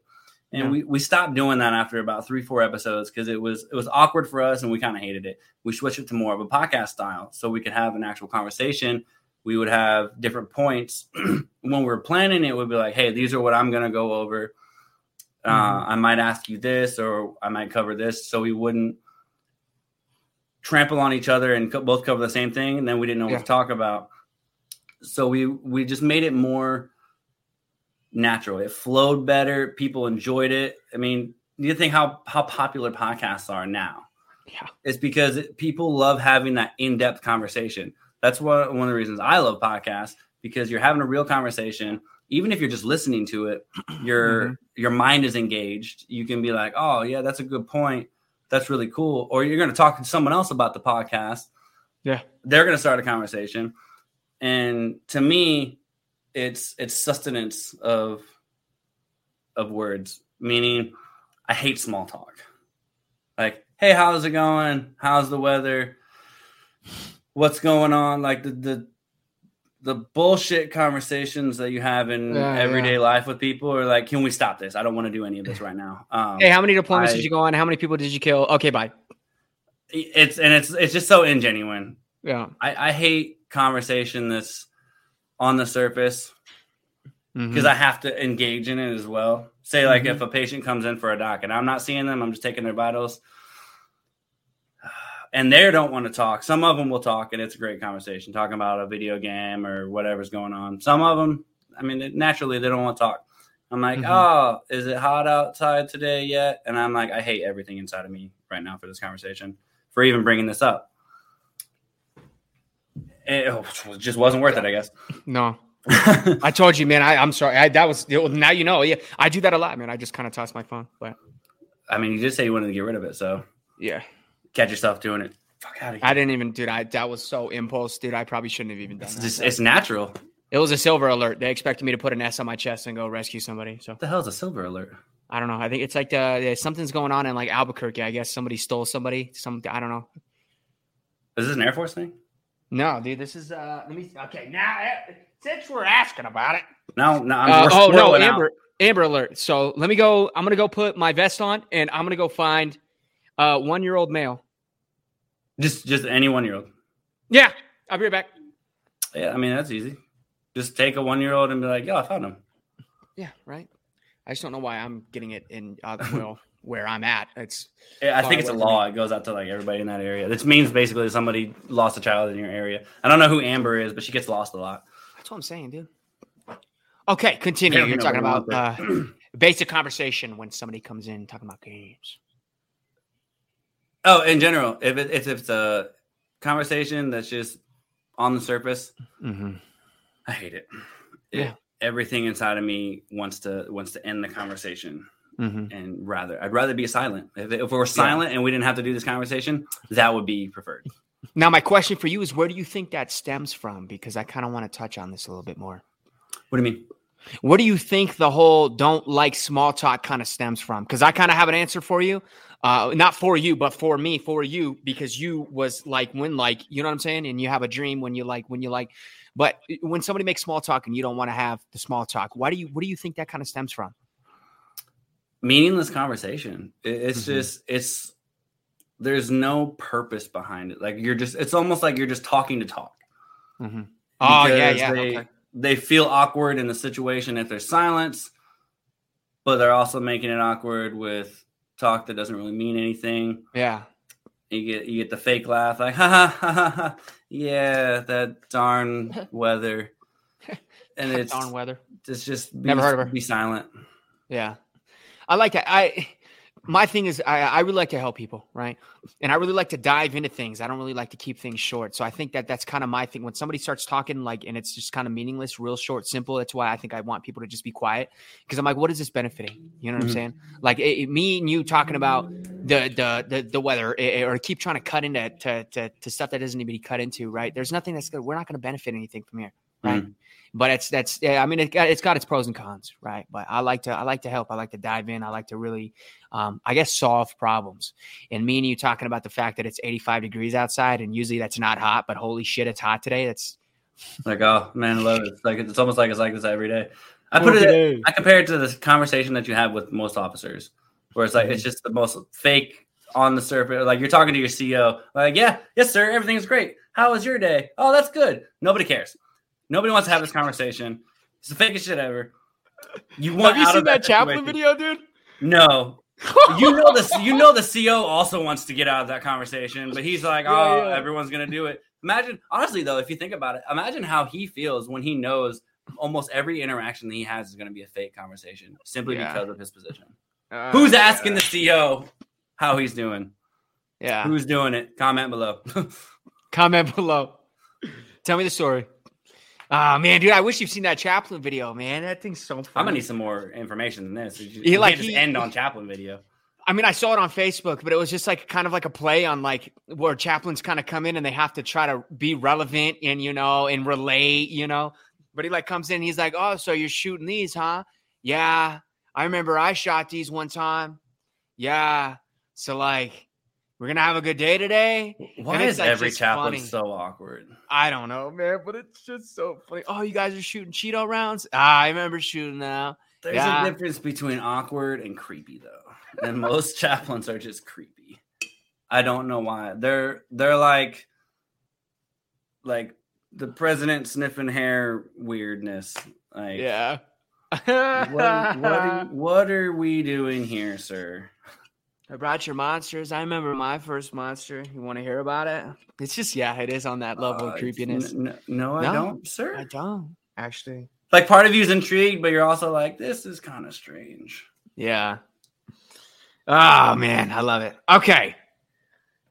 Back to the topic, if we even remember what the topic. Oh was. man, I'm squirrel as fuck. I don't remember what we were talking. About. No, about. you're good. We're gonna we're gonna cut back into. So you started doing this radio hosting and, and all of that. Okay. Um. So where where do we go from there? We went far off to the left apparently. Smoke fit, baby. Yeah. So so I started doing that and it was really cool. And I mm-hmm. I was like, oh, I wanna I wanna get a recording of these. Never listened to them ever. Yeah. And I still have a recording of them, mainly because I wanted my fiance to hear them. She's never listened to them. They're just uh. take, taking up space for no reason. Yeah, yeah. And I ended up actually meeting Brock, and I met Brock through Regiment actually. He was mm-hmm. dressed in in drag on his Twitch stream, and he was like, "Yo, I I do some gaming podcast stuff. You want to be a mm-hmm. guest?" So I started doing that with him, and then for like six months, I did that with him, yeah. and it it was awesome because it was it was honestly one of the things I looked to forward to in the week the most because it was a legitimate conversation. It was about something that we both were interested in, and it was like just two dudes bullshitting in the barracks. Mm-hmm just about specific topics. Yeah, hell yeah. It was it was great. And then I unofficially became like his secondary host for a while. Mm-hmm. And now any type of podcast that I get to be host on, I'm like, hell yeah, let's do this. Uh let's freaking do it. Um, on top of that, too, you said that you color commentated multiple Battlefield One tournaments. So let's uh, cut into that for a quick second. Yeah. So I don't know if you've ever heard of. oh man, well, it used to be uh, Battlefield League. They used to have different leagues, and a lot of them were on Discord. Uh-huh. Um, you know, actually, just just looking right now, uh, Battlefield Nation was one of them. Well, I remember Uh, hearing about like the different countries that would compete in Battlefield, and that's how that whole joke kind of started, where it's like we should fight our wars like this from now on. And I'm like, you know, Oh, that would be terrible, especially for Battlefield One. I'm not trying to go back to the trenches, Yeah, no, no, no, no. but Battlefield got me away from Call of Duty because it was. It's almost Call of Duty's like a bullshit conversation that you you're like I don't want to be a part of this, but I'm always there, and you Yeah, go yeah, back yeah. to it. Battlefield to me was like a, a legitimate conversation hmm and strategy and everything. What was your So- first one? Because mine was Battlefield 4, man. Battlefield 4 sold me. I know I'm not old It- school. It was four, but I got into four later in the Mhm. cycle, so I didn't Yeah. get super super into it. I think I was there for like the last six months. I started playing it, so I didn't really get all that much into it, and then I was like really hardcore into Battlefield One. Yeah. and we we I started getting into these teams and getting into the competitive play, and one of the guys was like, "Hey, we're gonna we're gonna stream this, and we're gonna commentate." And my team sucked, and we lost and they asked if people wanted to do commentary on the other team. So we would like we'd have to get a server and we would get the camera angle and you'd have to go to different people, talk about what's mm-hmm. going on, be funny at the same time. Yep. All types of the same type of thing of, of color commentary. You can't just comment on the on the game of what's going on. You've got to have a little bit of banter and conversation going on. Yep. And it was fun. And so I did two of those and then oh, I want to say last year. Last year, me and uh, Can Do Boiler were the color commentators for the first Warzone tournament that we did, and Oh, it was Okay. hilarious. Are you going to do any commentating for? I saw they got something coming up where they're looking for casters. Are you going to get involved with that? I would love to, but Call of Duty's just dead to me. if it were for anything The new other than ones, Call of yeah. Duty, maybe for the next Call of Duty, I'm gonna look into it because I do enjoy doing it. It's really fun for me. Mm-hmm. But I have to if I don't know the game, I can't commentate that's the tough on part. Yeah, Yeah. exactly. Right. Like if it was a Valorant tournament, I can't be a color commentator for Valorant because I'm more going to be asking like, what what weapon is he using? How Yeah. did he even do that? I'm more trying to figure out what's going on than like commentating on the actual game. Yeah. And I don't know if you've ever you've ever seen uh, Courage JD on YouTube. He used to uh, do COD shows and listening to how he would do commentating on Call of Duty uh, tournaments and everything. It was it was exciting. It was in your face. It was conversation that you wanted to hear, but it was also relevant to the gameplay. It Yeah. was captivating. Is a good word. So I'm going to keep this brief because it's this isn't my show. This is this is your show. This is your episode. You know what I'm saying? False. But uh, false. Uh, 13, 14. Um, codcasting Black Ops 2. That was like my prime time, man. I remember being a codcaster for about 75 episodes on YouTube. Man, it was like I loved it. That was my gig. That's where. And Black Ops 2 had my heart for like the longest time. And I think there's a lot of people that I can associate with that, right? It still has my heart. Um, exactly, right? I- Quick scoping dude was like my shit, man. I just ballistic. I just in the morning made my little coffee, you know. These cods, these cods now are just like whores. Uh, They they're They're, just the, they're the same. eh. Any they walk in and any walk will out do, the door. any one will do exactly. Yeah. I did like Modern Warfare though. 2019 Modern Warfare. I oh, I love it, dude. I love it so much. I love it. Oh, yeah. Oh, you know Hard, hard pass. But um, that's all right, man. To each is their own. I also liked Advanced Warfare. So hey, man, say what you want to say. I admit, I enjoyed Advanced Warfare. It was, yeah, I miss it, was, dude. The BAL. Just I could I, I would just shoot around and reload it. Like I was. It was like, yeah. different. It was something you either didn't like it because it was new Yeah, and you didn't understand it and you didn't want it futuristic, but it Yeah. was it was they did a really good job on it. Infinite That's why I Warfare, think I liked it. trash. yeah, dude. Yeah, mm, Trash. man. I think that's why I liked Advanced Warfare because it was the first of its kind. It was like the first time they were like, "Yo, this is what we're gonna do, and we're gonna give this a shot." What and I, just, I thought it Was was it- executed well. Was it BO3? Uh, Was BO3 Black Ops Three? that? Yeah, Black Ops Okay, Three. those Advanced two Warfare. those two did it well. Yeah, Black Ops Three kind of they're like, all right, we're gonna take away the double jumping, yeah. keep it mostly the same.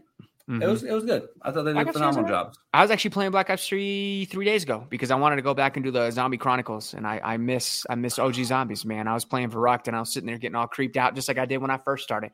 I'm like, ah, people are screaming in the background. This is creepy, you know. Classic. Yeah. Classic. But uh, yeah, the COD commentating, man.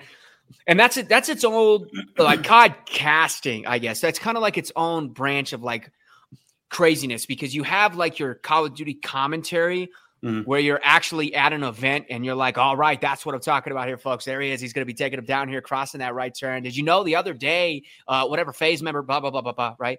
But when you're doing the codcasting, that's like you in game actually playing and commentating. So I would go get three kills, get killed, and then commentate about that, and then what else was going on. I'm you sure you playing and no, I've never played and commentated at the same time. Never. No, dude, that was the jam because I'd be like, my brain can't handle as ADHD as I am. I think that's I why I like can't it, do that. I think because it's like it's where you kind of become like a prime bullshitter, though. You know, because you're able to just kind of like, all right, ladies and gentlemen, here it is, going to be spawning in with the SMC or whatever, something stupid, right? And then you just go in, get a couple kills, and you're like, ah, I'm going to be taking down here, folks. And now we're going to be taking a look at uh, Roger here. We're going to be using that ballista here, trying to get a quick scope on a live freaking match right here. MLG, for some reason, trying to bring FaZe into something that doesn't need it. You know, just start bullshitting, right? Like you said, the banter. And you bring in all this weird. Twitch streams are. That's the, it's just, I miss it. I miss it. But you want to know who doesn't miss it? My parents. My parents. Your neighbors. yeah, my neighbors, dude. I would just, I'd be like, all right, ladies and gentlemen. You'd hear my parents go like, all right, he's starting again. They would take their cups of coffee and take the cigarettes outside and go, go do their own thing all day. And I'm just sitting in there trying shut to get the job. Would you just shut up? I'm like, no, this is my life, ma. It's not a phase. This is real. They never believe it. No pun intended. They never believed it. They never believed it. And look, here we are now. Still yeah, nerding, here we are. Still nerding out. Still nerding out, dude. Still nerding out. It's not all right. Uh, on the topic of gaming, I want to talk about just briefly. I don't know if you play Halo or not. Nobody does uh, anymore. But yeah, no, I'm I'm I'm I've been playing Halo since 2004. I have multiple books. I know Halo hmm. history more than I you wrote would like to Halo? admit. What? You wrote books on Halo? Fucking hell yeah. Are you asking if I wrote them? Yeah. No. Well, oh. Internally, yeah, absolutely. I'd make like these little short stories where I'd be like, "What if Master Chief did less?" See, you know, that's typical Air Force talking about how you can read. I've been reading for a long time, though, man. Come on, must, I've had the book Fall nice. of Reach since like 2005, dude. Uh, I wonder what it's like to be jam. able to read. Uh it sucks. I mean, the Marine Corps killed a lot of brain cells for me, so I used to be able to read. Now I feel like I just lick the window. Well, no, here's the deal, man. Like I read, but do I process the information? That's a different question. I read the book, but ask me about how many pages I actually remember. You ever be reading a book and you have to reread the same paragraph like four different times because your brain is just not there? Yeah, absolutely. So I stopped. Start thinking about other shit. You're like reading it, and you're like, "This is so crazy." But like mac and cheese sounds really good right now, and then you're at the bottom of the page, and you're like, "Fuck." If it's not a deployment, I can't read. I can't focus on it. Well, anyways, back to the Halo days. back to the Halo days. Yeah, I uh I'm so severely upset, man, and like underwhelmed with Infinite, but I'm super excited for this Forge. I don't know if you're seeing all this stuff that they're talking about Forge, but I'm super excited. The BR that they're trying to come out? Nah, the Forge mode, man, where like you can create maps and you can do like all this okay. stuff. And it's supposed to be better this year. Uh, uh, uh, it's supposed to be better this year. This new Call of Duty is going to be better. This is going to be yeah. the best. This is Call of Duty. Oh my god, that just reminded me, man. Look at We've me. Been hearing that every year. Yeah, but I mean, I love that because it's such a run-on joke, dude. I love it. But I like I, I use it for everything now. It's like this year we got this. This is new Call year, of Duty. Me. And it's like, come on, dude. Come new on. New, new, year, new me. New year, new same, me. And same. This. It's the same. Where's the same game. It's gonna be the same. Just like every year when people say new year, new me. You know, you're the same person. You didn't change anything, Fred. Yeah. or Toyota, where they have a commercial that has nothing to do with anything car related, and at the end of it, it says Toyota, and you're like, hmm. I mean, I would okay. totally drive a Prius with these gas prices. I mean, dude, uh, you know, yeah. Yo, maybe. my my sister had a rental. We drove to Pittsburgh for seven hours. We got 57.8 miles per gallon. It costs us $20 for the trip. I learned how to drive in a Prius. I wouldn't tell people that. I'm being vulnerable here, dude. I'm, taking, I'm taking my steps to vulnerability here. That's, that's too vulnerable. What it was, it was at a program called it was called Stop and Go, man. Because I refused to drive for the longest time because I just was. I mean, part of me was scared, and another part of me, I just I knew that driving was like the the not the most at the time. I wasn't thinking about it like this, but I was like, I don't want to be on the road. Like I don't because people suck. They're ass at driving. You know what I'm saying? And I just kind of understood, I guess, younger that like the driving is the most dangerous thing that you can fucking do, man. We we it's second nature, right? We just get in our cars and we kind of go. But honestly, dude, like that's that's a really dangerous thing that we do. And when I was 18, 19, they were like, you got to learn how to drive. And I'm like, no, I don't want to. I want to play Halo 3 and I want to be at home. But it's like you got to be able to drive to go get the food that you eat while you play the video games that you're playing, right? Not What? Not anymore. Not anymore, man. what a time to be alive, dude. Can, But uh, be, oh man, I can't wait to get out and get fat, bro. Man, yeah. Hey, man. Well, I don't know. Uh, the gym's kind of like my hero right now, dude. I'm loving the gym. But okay, Uh, look, dude. a love-hate squirrel, relationship. Squirrel, squirrel, squirrel, squirrel, squirrel. I do this I do every too. podcast I'm on. Yeah. I think some people might like it, and some other people are like, "Yo, this dude won't shut up." Uh, but That's- Forge, Generally, they Forge. say, they say, there's going to be able to be like scriptable AI. Okay, quote, quote, quote unquote. quote unquote. Now, hear me out. Halo Infinite campaign comes out, right? They've been working on for like five, six years. And I felt like I got fucking two months worth of a storyline. Okay. Sounds like some cyberpunk shit. That's what I'm saying. But now hear me out, right? Halo Forge comes out and it's great. Scriptable AI. You can make all these crazy big maps that we've never been able to make before. Hear me out, dude. Fan made campaign missions. You've always thought about a certain portion of Halo, like, ah, what if it happened like this? What if it went like that? And now we have the ability to potentially create that. Talk about actually being able to save Halo, dude. Like, That what are your would- thoughts on that? I think that'd be sweet. It would essentially have to be like how Fortnite has their custom games. I don't know. You lost me at. Fortnite. Yeah, generally, uh, I would feel the same way. Uh, I got into after their their no build stuff, so you don't have people building a, building a Hilton in front of you. Yeah. But I didn't. I never knew they have custom games and things that are not related to f- actual Fortnite whatsoever. They've got there's the there's like death runs. There's I played golf with I've seen the death with my friends. That's like that's the most popular one Yeah. or well so well known. I played golf the other day with my friends. They've got They do zombies or anything?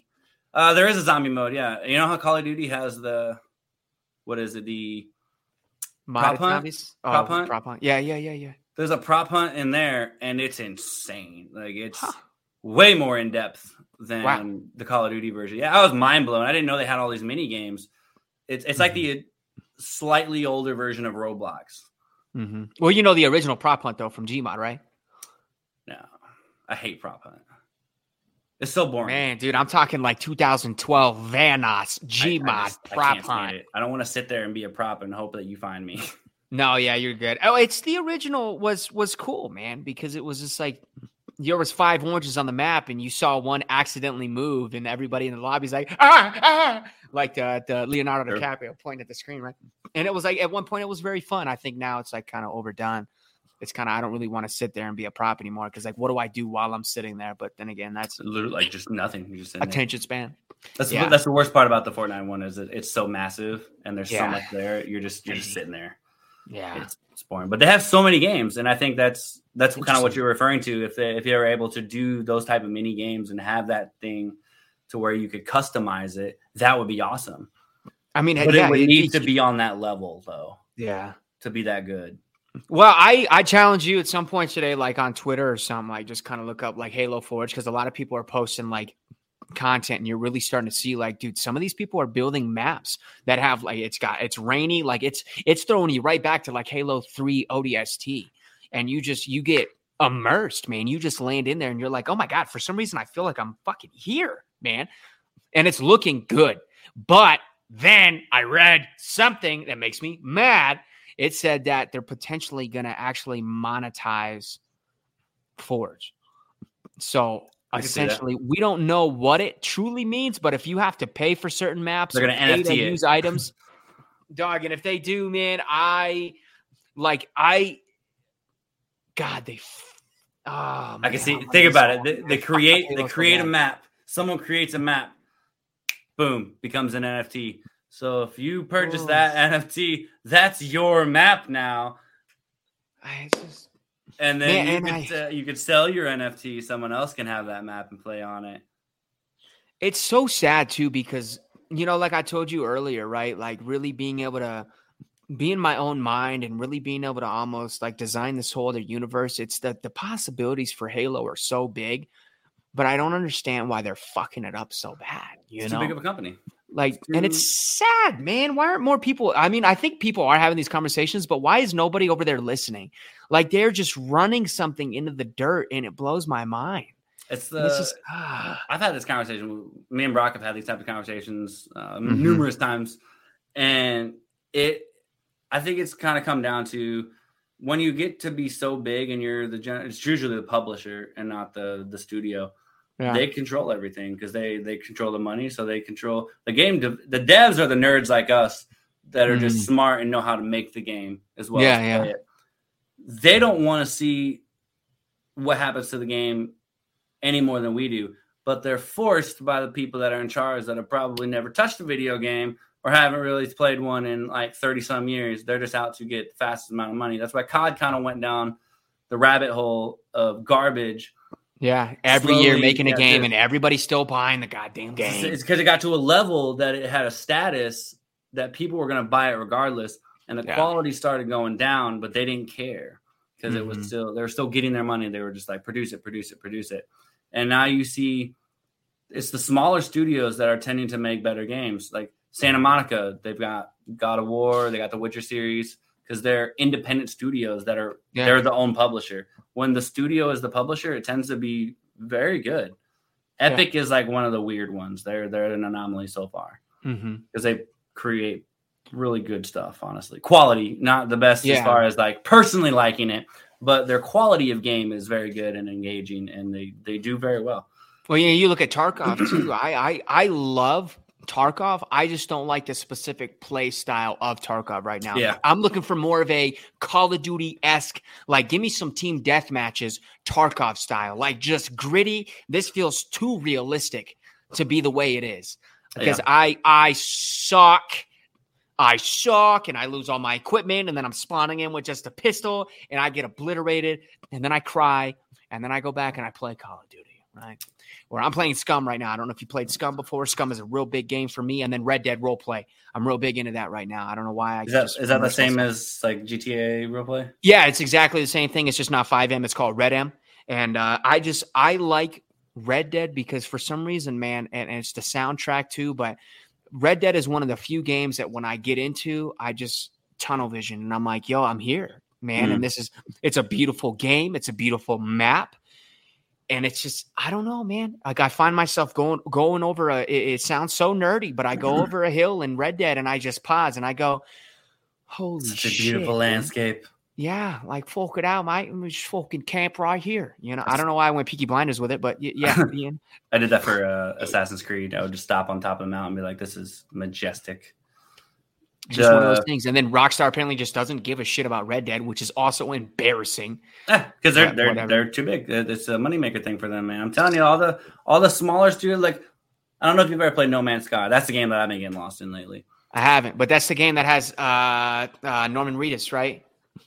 Or no, that's last No Man's Sky, last last the no, last, last stand, the last stand last or something. No Man's Sky is the one where you, you can explore space. Like you can go to thousands of planets. They, I think they calculated it, it would take literally thousands of years to actually explore the entire game. That's how many galaxies and planets there are. It's like real time.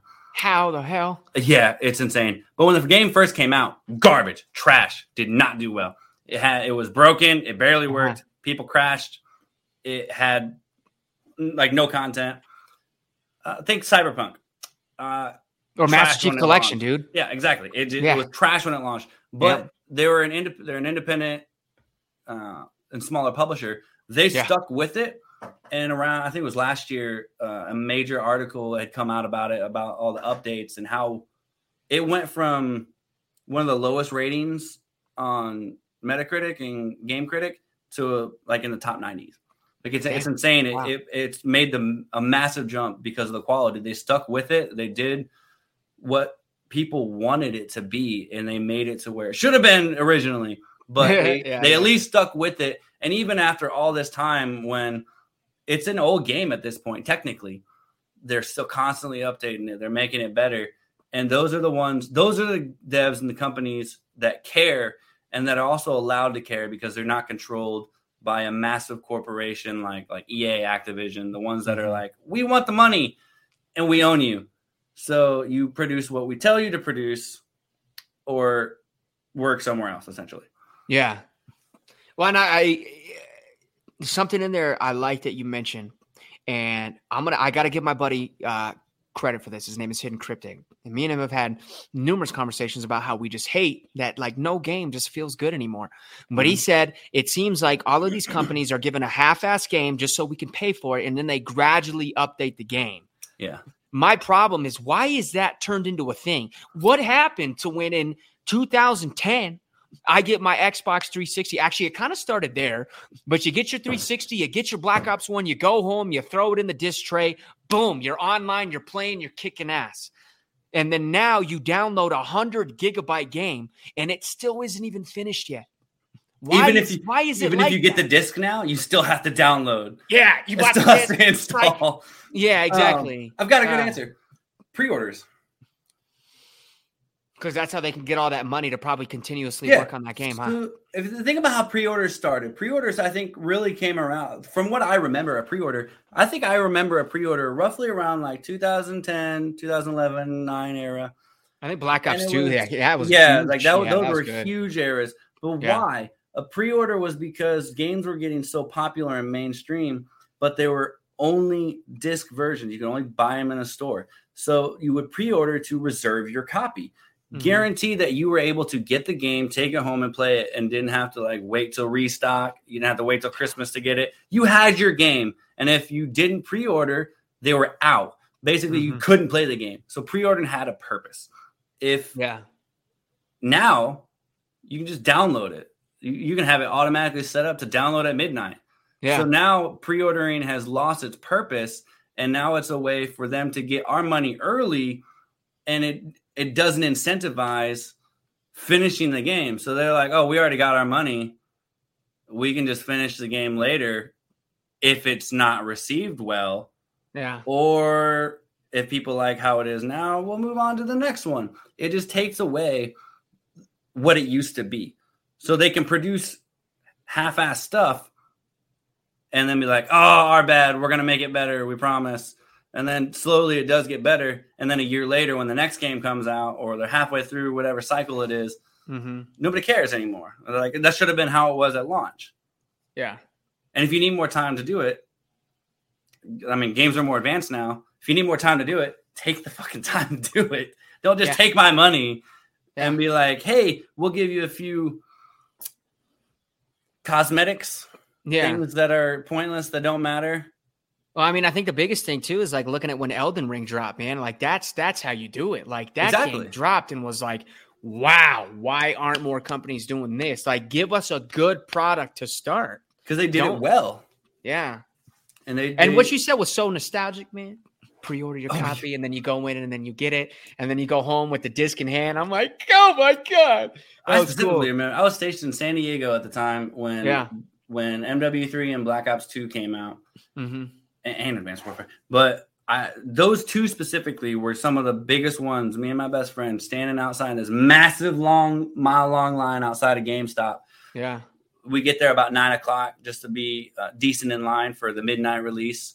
Mm-hmm. Talking nerd talk with all the people in line. Don't know who they are, but you're all talking about Call of Duty, the features that you've seen, previous games. So, Black Ops 2, we're talking about how MW3 was, how things that we wish were different just yeah. that nerd talk in person. Then you go home, the game servers are down, crash. You're like, fuck, can't play till tomorrow. Yeah, yeah. You install, and now you don't have that. Yeah. You're installing the day prior, or it's pre-installing, and it, and you don't play it for like two days, mm-hmm. and it's like not available to play, or it takes two days to download. Exactly, it's on the system, Yeah. and I'm like, why did you get my money when this game sucks? So I refuse. I refuse to pre-order a game yeah.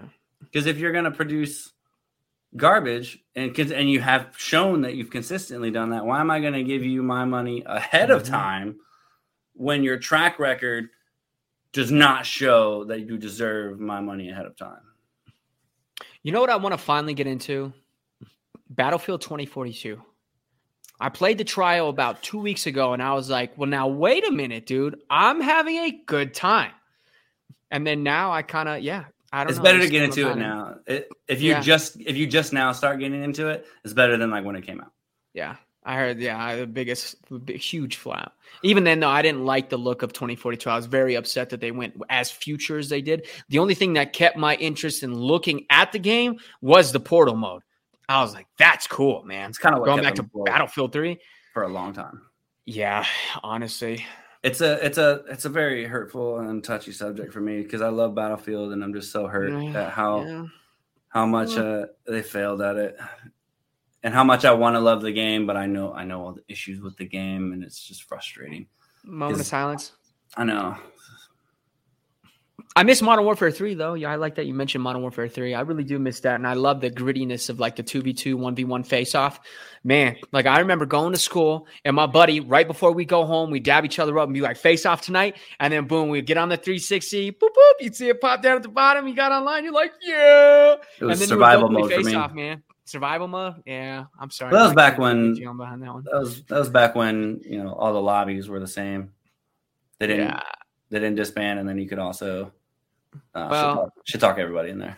on survival mode, I always got my ass kicked by the juggernaut, so I just stopped playing. I was like, I don't know how to do this. There's I'm only certain maps that I would play. Some maps would just destroy you. Yeah, yeah. God, I'm a simplicity guy. If it's too hard, that's why I don't play Elden Ring. It's, quality of a game and it's phenomenal as it is. Uh, I suck, so I refuse to play. Yeah, I started Dark Souls, and then 20 minutes later, I stopped Dark Souls. So that happened.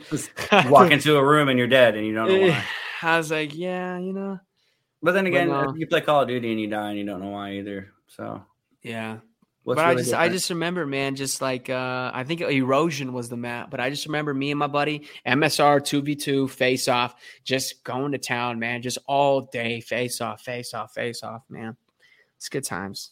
back in that nostalgic days. You ever go and try to go back and play them? It doesn't feel the same. It doesn't. You know what did though for me? Black Ops 1 for a little bit. And then recently I got the IW4X stuff. I installed it and I did uh there's still a couple advanced warfare servers on there. Wow. Now, first of all, I had to plug in my controller, dude, because I'm gonna tell you right now, playing advanced warfare on the keyboard, dude, I'm like you got to be super precise. Yeah, I can't do that, man. You got to like, I don't I don't know. You're flying all around. Nah, not me. But give me that controller. I'm like, da da da da. What's I was having a what's that time. mod? They're they're creating that mod that has every Call of Duty ever I don't know. into it. I'm invested though. I remember Call of Duty Online though. That was a huge thing, right? It's it's like COD squared or something like that. It's- I'm telling you, if you Google it, it it'll correct it to to what it actually is. It's, it's, it's- I'm telling you, if you Google COD squared, God, it'll, it'll come it'll come up with the proper thing of what I'm talking about. Hey, and- SM2. Yeah, SMT. Oh, hey, what is this? so they what? they took every every Call of Duty since I think Modern Warfare, and they started blending them. And think of like how Warzone is now. They've got three different CODs in Mhm. in one. They started doing that like it was all the all old maps, all the old guns. Ooh, hard hat. Yeah, Uh, this is It's a insane. 3 map, and then mm, shit, man, this is oh, and it's a it's a crowdfunded thing. I I can't believe it's still going on. Like there's not like DMCA, Activision that tried hasn't tried shutting it down. It blows my mind. But well, I mean, because if they're not going to charge for it, then they can do whatever the hell they want, right? Uh, sort of. I've we've we've seen Destiny and other games. Nintendo is really guilty for this.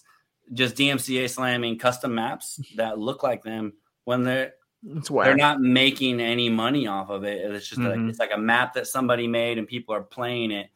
They'll strike it down and they won't. The person won't get in trouble for it or anything, but it, it just makes the map unplayable because it's, it's a DMCA trash. thing. Yeah, we, but so it blows. I don't know how they're doing it, but highly recommend watching a full video on it. It's mm-hmm. full nostalgia, and it looks epic. I want it to be done so bad if it weren't only crowdfunded, because that would kill Call of Duty straight up. Oh, absolutely. Call of Duty, where they'd get killed by Call of Duty. yeah. Ah, yeah, funny. Right? Killed yeah, worst enemy. Yeah, yeah. God damn, man. I just. Mm. The good old days. I wanted to get into Dark Souls, man, but I don't think I'm actually going to do it. I kind of, I'm really leaning into this whole Red Dead role play thing though, because I'm really starting to get fond of role play. I know a lot of people make fun of it, but you can say whatever the fuck you want. I still think it's more challenging for you to be able to successfully do role play than it is for you to just play a fucking game.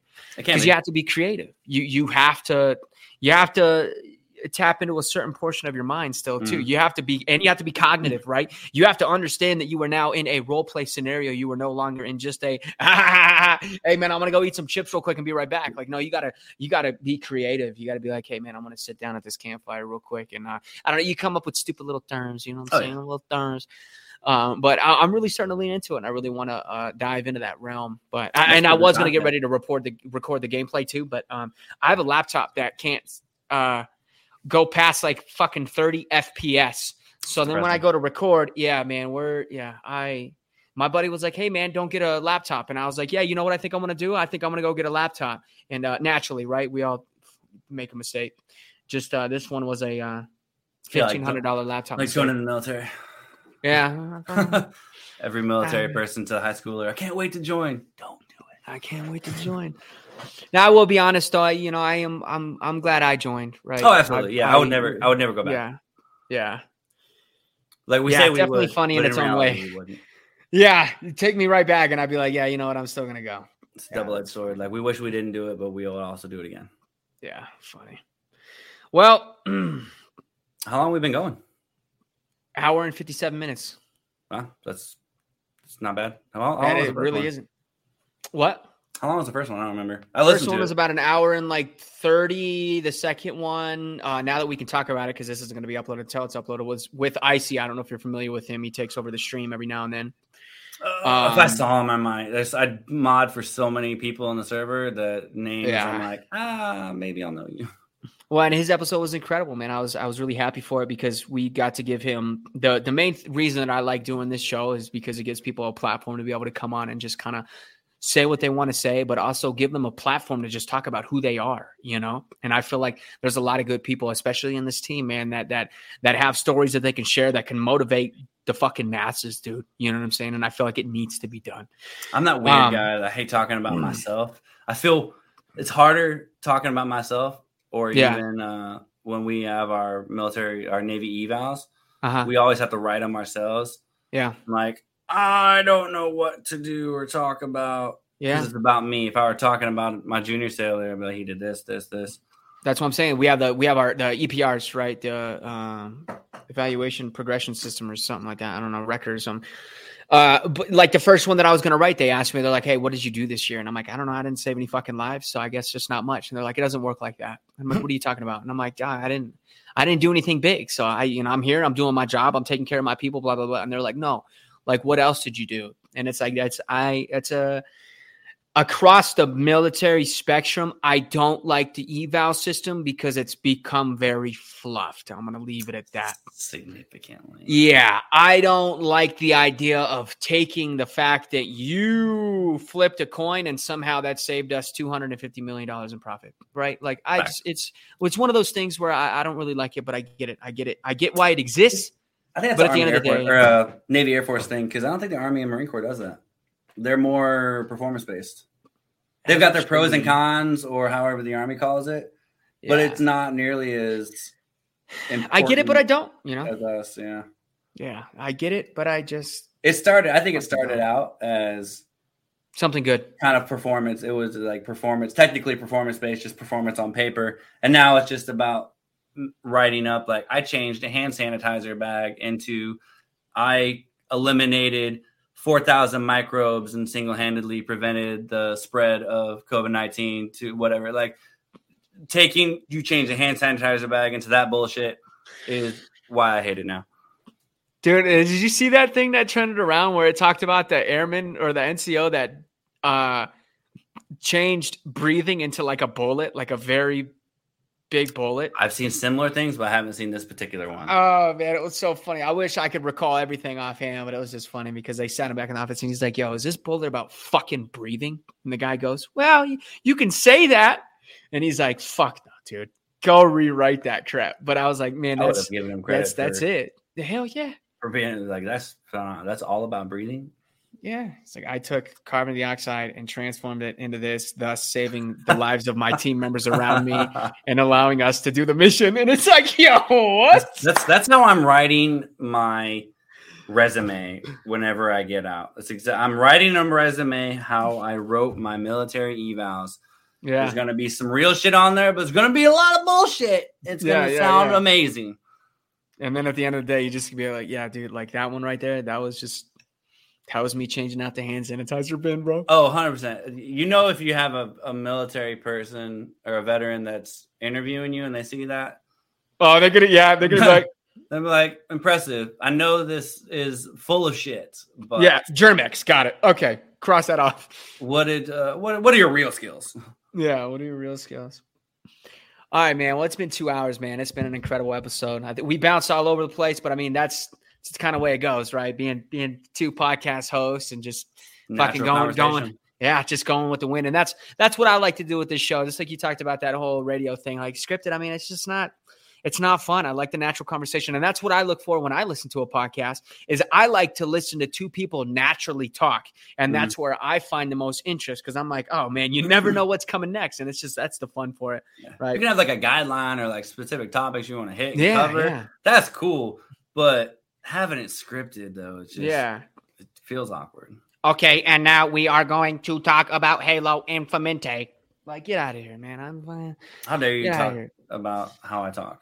Like, how did it hurt? Hurt. I sound monotone all the time. Okay, it's Jimmy, not just get inside. Put the ball down. That reminded me. Stop licking the window. Stop licking the window. I'm just trying to ball my bros. The snozberries right. taste like snozberries. Just saying. Ooh. Um, all right, man, this is your shot. Outro. Tear it up. Give us anything you got. Plug it all.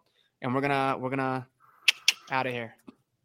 I don't really care about talking about myself, so you've already seen my name on the screen. If you want to look me up, do that. Everything is the same. But the real take home is talk to somebody. Don't be afraid to be hmm. vulnerable and get help when you need it. Yes. Indeed. The doc everywhere. Okay, cool. Okay. Um, I guess that's it. I suck with goodbyes, as you guys have seen on the last two episodes. but uh, hey, big shout out to G Fuel, Gamer Advantage, and Paradox Customs. Appreciate you guys being along for the mission, and of course, Stack Up. You guys have been incredible. Your guys' mission going along with our mission, and just everything that we're doing good for veterans, military alike, and just handling all of this. And uh, uh, you said Irreverent Warrior, right? Irreverent Warriors, yep. Irreverent Warriors. Okay, I'm gonna have to look into that a little bit more. Um, I like what you got shorts. going on there. If you check out the Short events, the events in the Discord, so there's okay. there's uh, events all around the country, different hikes, different cities, states, etc. Okay. Find one that's closest to you. Wear your regiment jersey. Take your regiment flag, and get the nerds together. All right, that's what I'm talking about. Well, appreciate everybody for listening on this episode. We'll see you guys in the next episode. Hope you guys enjoyed. Later. Peace out.